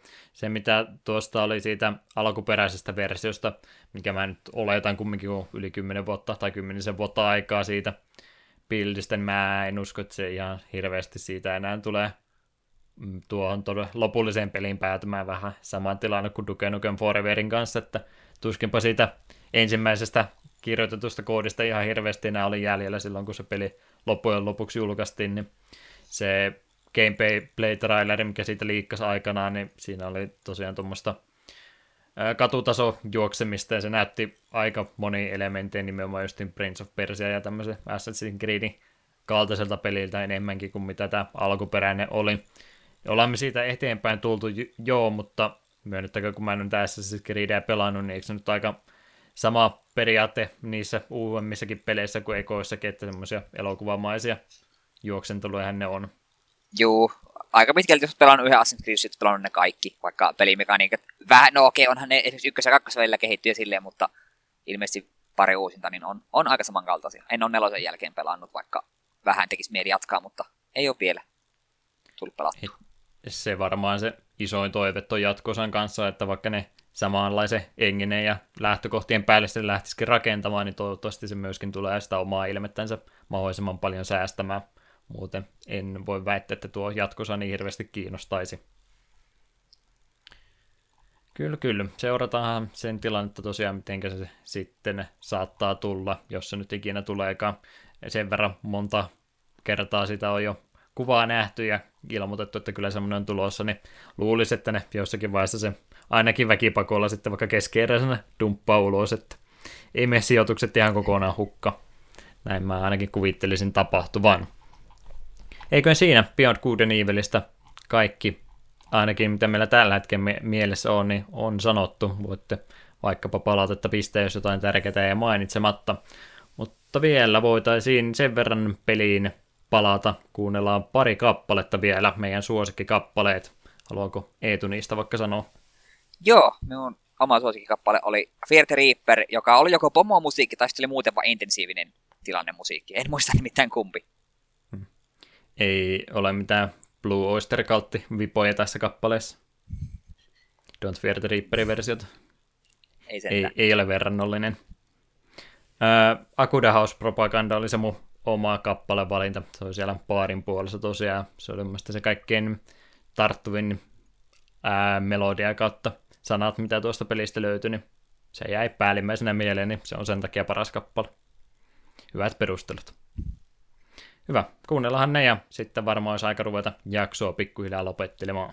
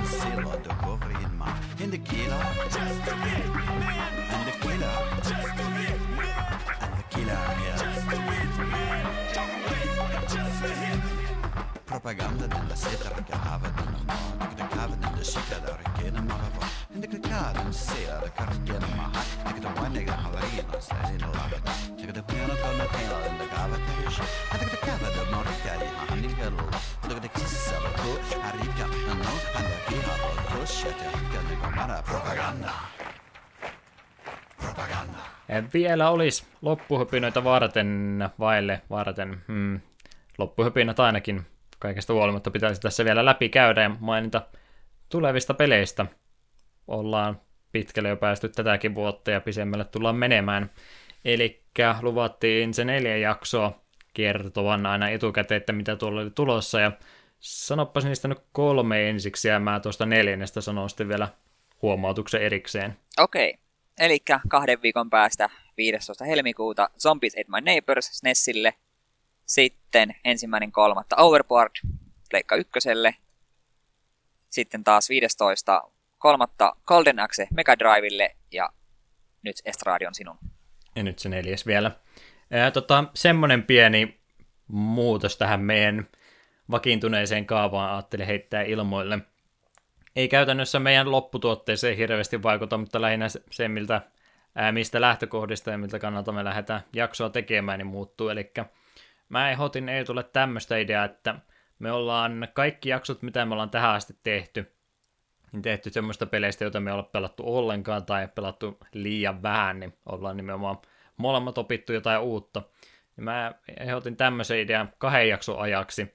Molemmat valkkaa omista suosikeistaan yhden pelin, mitä haluaisi, että pääsee vihdoin viimein pakottamaan toisen ihmisen pelaamaan omia suosikkipelejä, niin tämähän on mielestäni aivan täydellinen tilaisuus käyttää podcastin muodossa. Eli mä ehdotan yhden pelin ja Eetu ehdottaa yhden pelin, mikä pakotetaan sitten pelaamaan toinen. Mä en, ei välttämättä loppuun asti, ei niin pitkälle sentään, ei niin julmia olla, että mä pistän Eetu jotain 80 tunnin RPGtä sieltä Legend of Dragoonin vaan pyörimään, niin ei kahdeksan tuntia sentään on, mutta... Kuvittelet, että se olisi joku rangaistus, tiedätkö miten iloinen minä olisi? No, yes, olisi... mulla on syy pelata sitä vihdoinkin. Joo, kumminkin, että pistetään toinen ihminen pelaamaan omista suosikkipeleistä joku yksi peli, niin se on se teema, mitä me koitetaan kahden jakson ajan. Ei varmaankaan tavaksi jää, mutta kokeillaan vähän vaihtelua ainakin. Ja se, miten tämä rytmitys menee, niin se on se mun ehdotus näkyvillä tuossa seuraavaksi. Ja vaikka mä oon tuota Pleikkari 1 nyt vähän liikaa edustanut, niin yksi vielä jonon jatkoksi, ja se olisi tuommoinen peli kuin Tompi. Mitä tietoa sulla Tompista on? Mutta kun mun vanha pelailu joskus varmaan no just, kattelit ainakin no pari olin. No just olin sanomassa, että se on ainut mun kokemusta pelistä, mutta se on pelailun kattonut siitä. Ja sitäkään nyt ihan kauheasti enää tässä kohtaa muista. Hmm. Eli Tompi on se mun ehdotus Pleikkari ykkösen, tuommoinen vähän erikoisempi peli. Sitä ei oikein voi tuommoisena Metroidvanianakaan ainakaan täydellisesti kuvailla. Se on kuitenkin vähän erikoinen sekoitus tasohyppelyä ja tehtävien tekemistä, ja se on yksi semmoinen mun suosikkipeliä tuo, tuolta aikakaudelta, mitä ei ihmiset tarpeeksi ole puhunut viime aikoina, niin nyt nostetaan Tompi takaisin pöydälle meidän supersuositun podcastin muodossa. Niin Eetu pääsee Tompia kokeilemaan ja siitä sitten kaksi viikkoa eteenpäin, niin vaihtuu se vuoro tuolle Eetulle ja siitä ei ole vielä enempää puhuttu, mutta se jääkö mysteeriksi. Me, vä- me väitän, että se on tarkkaa suunniteltu, että mä olin just johtanut Golden Axe, niin me en voi ehdottaa jotain tyyli Streets of Ragea seuraavaksi. No ei, ei sekään nyt en sano, että et saa valita, mutta no ei, ei tässä ollut, ei me ollut mitään taka-ajatusta tämän kanssa, että tämä oli nyt vaan mieleen juolahtanut juttu ja ajattelin ehdottaa. Et vastustanut, niin tämä on nyt sun syytä. No en pääse ehdottaa sitä Streets of Rage. No, se tulee vielä joskus sitten ajankohtaiseksi. Enköhän me jotain kivaa keksi. Melkein, melkein no. tekisi mieli antaa sulle Kingdom Hearts, mutta ehkä, ehkä ei. nyt se aika on koittanut. Pari viikkoa miettiä, miten teet mahdollisimman paljon vahinkoa. Tämä saattoi sittenkin olla liikaa vastuuta Eetulle. Nähdään, mihinkä tästä mennä. Jatkokin myös saattaa selvitä, että mitä se ehdottaa, että kannattaako enää loppuu tuohon Tompiin tämä podcasti sitten. Joo joo, yhteydenottokanavat varmaan vielä läpi. Eli kotisivut on siellä osoitteessa takapölkky.wordpress.com, eli ei jaksettu sitä domainia enää maksaa, niin siinä se WordPress-liite myöskin. Tämän takia ei löydy varmaan hakukoneestakaan tuota meidän sivua tällä hetkellä. Katsotaan, voinko mä sille mitään tehdä, mutta ei se niin tärkeä tuo kotisivut kunhan nyt jotain tekstiä löytyy kumminkin. Sähköpostilla mieluummin sitä palautetta, eli takapölkky.gmail.com, ei öön pisteitä pölkyssä. Takapölkky. Polkky. Se tulee väkisinkin se öö siihen, ainakin se omassa päässä kuulostaa ööltä. Polkky. Myös Facebookissa ja Twitterissä. Mitäs Eetu, mistä löytyy? minä löydyn Twitteristä, The Klaus, ja Backlockerista Klaus, ja Klaus nimimerkillä ylipäätään vähän kaikkialta. Ja missä Juha luuraa? YouTube, Twitch, Twitter. Deokin on nimimerkki. Jos ei sillä, niin 89 vielä perään, niin sitten löytyy, mutta oletan, että Deokin kun kirjoitat, niin tulee to- todennäköisesti joko minä vastaan, tulee se joku eteläkorealainen lukio, missä on Deokin nimi, tai sitten on monta eri koirakylpylää jossain Deoki, koska siinä ilmeisesti D ja O ja G-kirjaimet, ja se kuulostaa Deokilta, kun se sanoo äänen, niin näiden kanssa menee sekaisin, mutta luulisin, että Deokin on siellä ensimmäisenä, koska mä oon kaikkein relevantein näistä kolmesta. Kovaa on kilpailu ollut tästä ykköspaikasta, mutta toistaiseksi ainakin omassa hakukoneessa on vielä kärjessä. Ehkä mä oon vaan googlettanut itseäni liikaa. Sekin on mahdollista. Milloin me ruvetaan pitämään tota, tai tekemään Wikipedia omaa sivuamme itsestämme. Se on se narsismin ykkösmerkki, kun tekee wiki-sivustoa itsestänsä. Joku kaunis päivä. Joskus sitten vielä. No, Redemption-kappale vielä kuuluu Beyond Good and Evilistä tässä kohtaa. On varmaan aika sanoa hyvästi. Minä kiitän teitä kuuntelusta jälleen kerran kahden viikon päästä seuraavan kerran jälleen palaillaan uuden pelin parissa ja tavanmukaisesti ei tule yleensä jotain viisaita sanoja tässä lähdön hetkellä on, niin annahan tulla ja sitten menee nauho poikki. Joo, jälleen kerran kuotetaan Magic the Gatheringia, kortti on Brink of Disaster. Aina on olemassa vaihtoehtoja. Se ei tarkoita, että aina olisi hyviä vaihtoehtoja.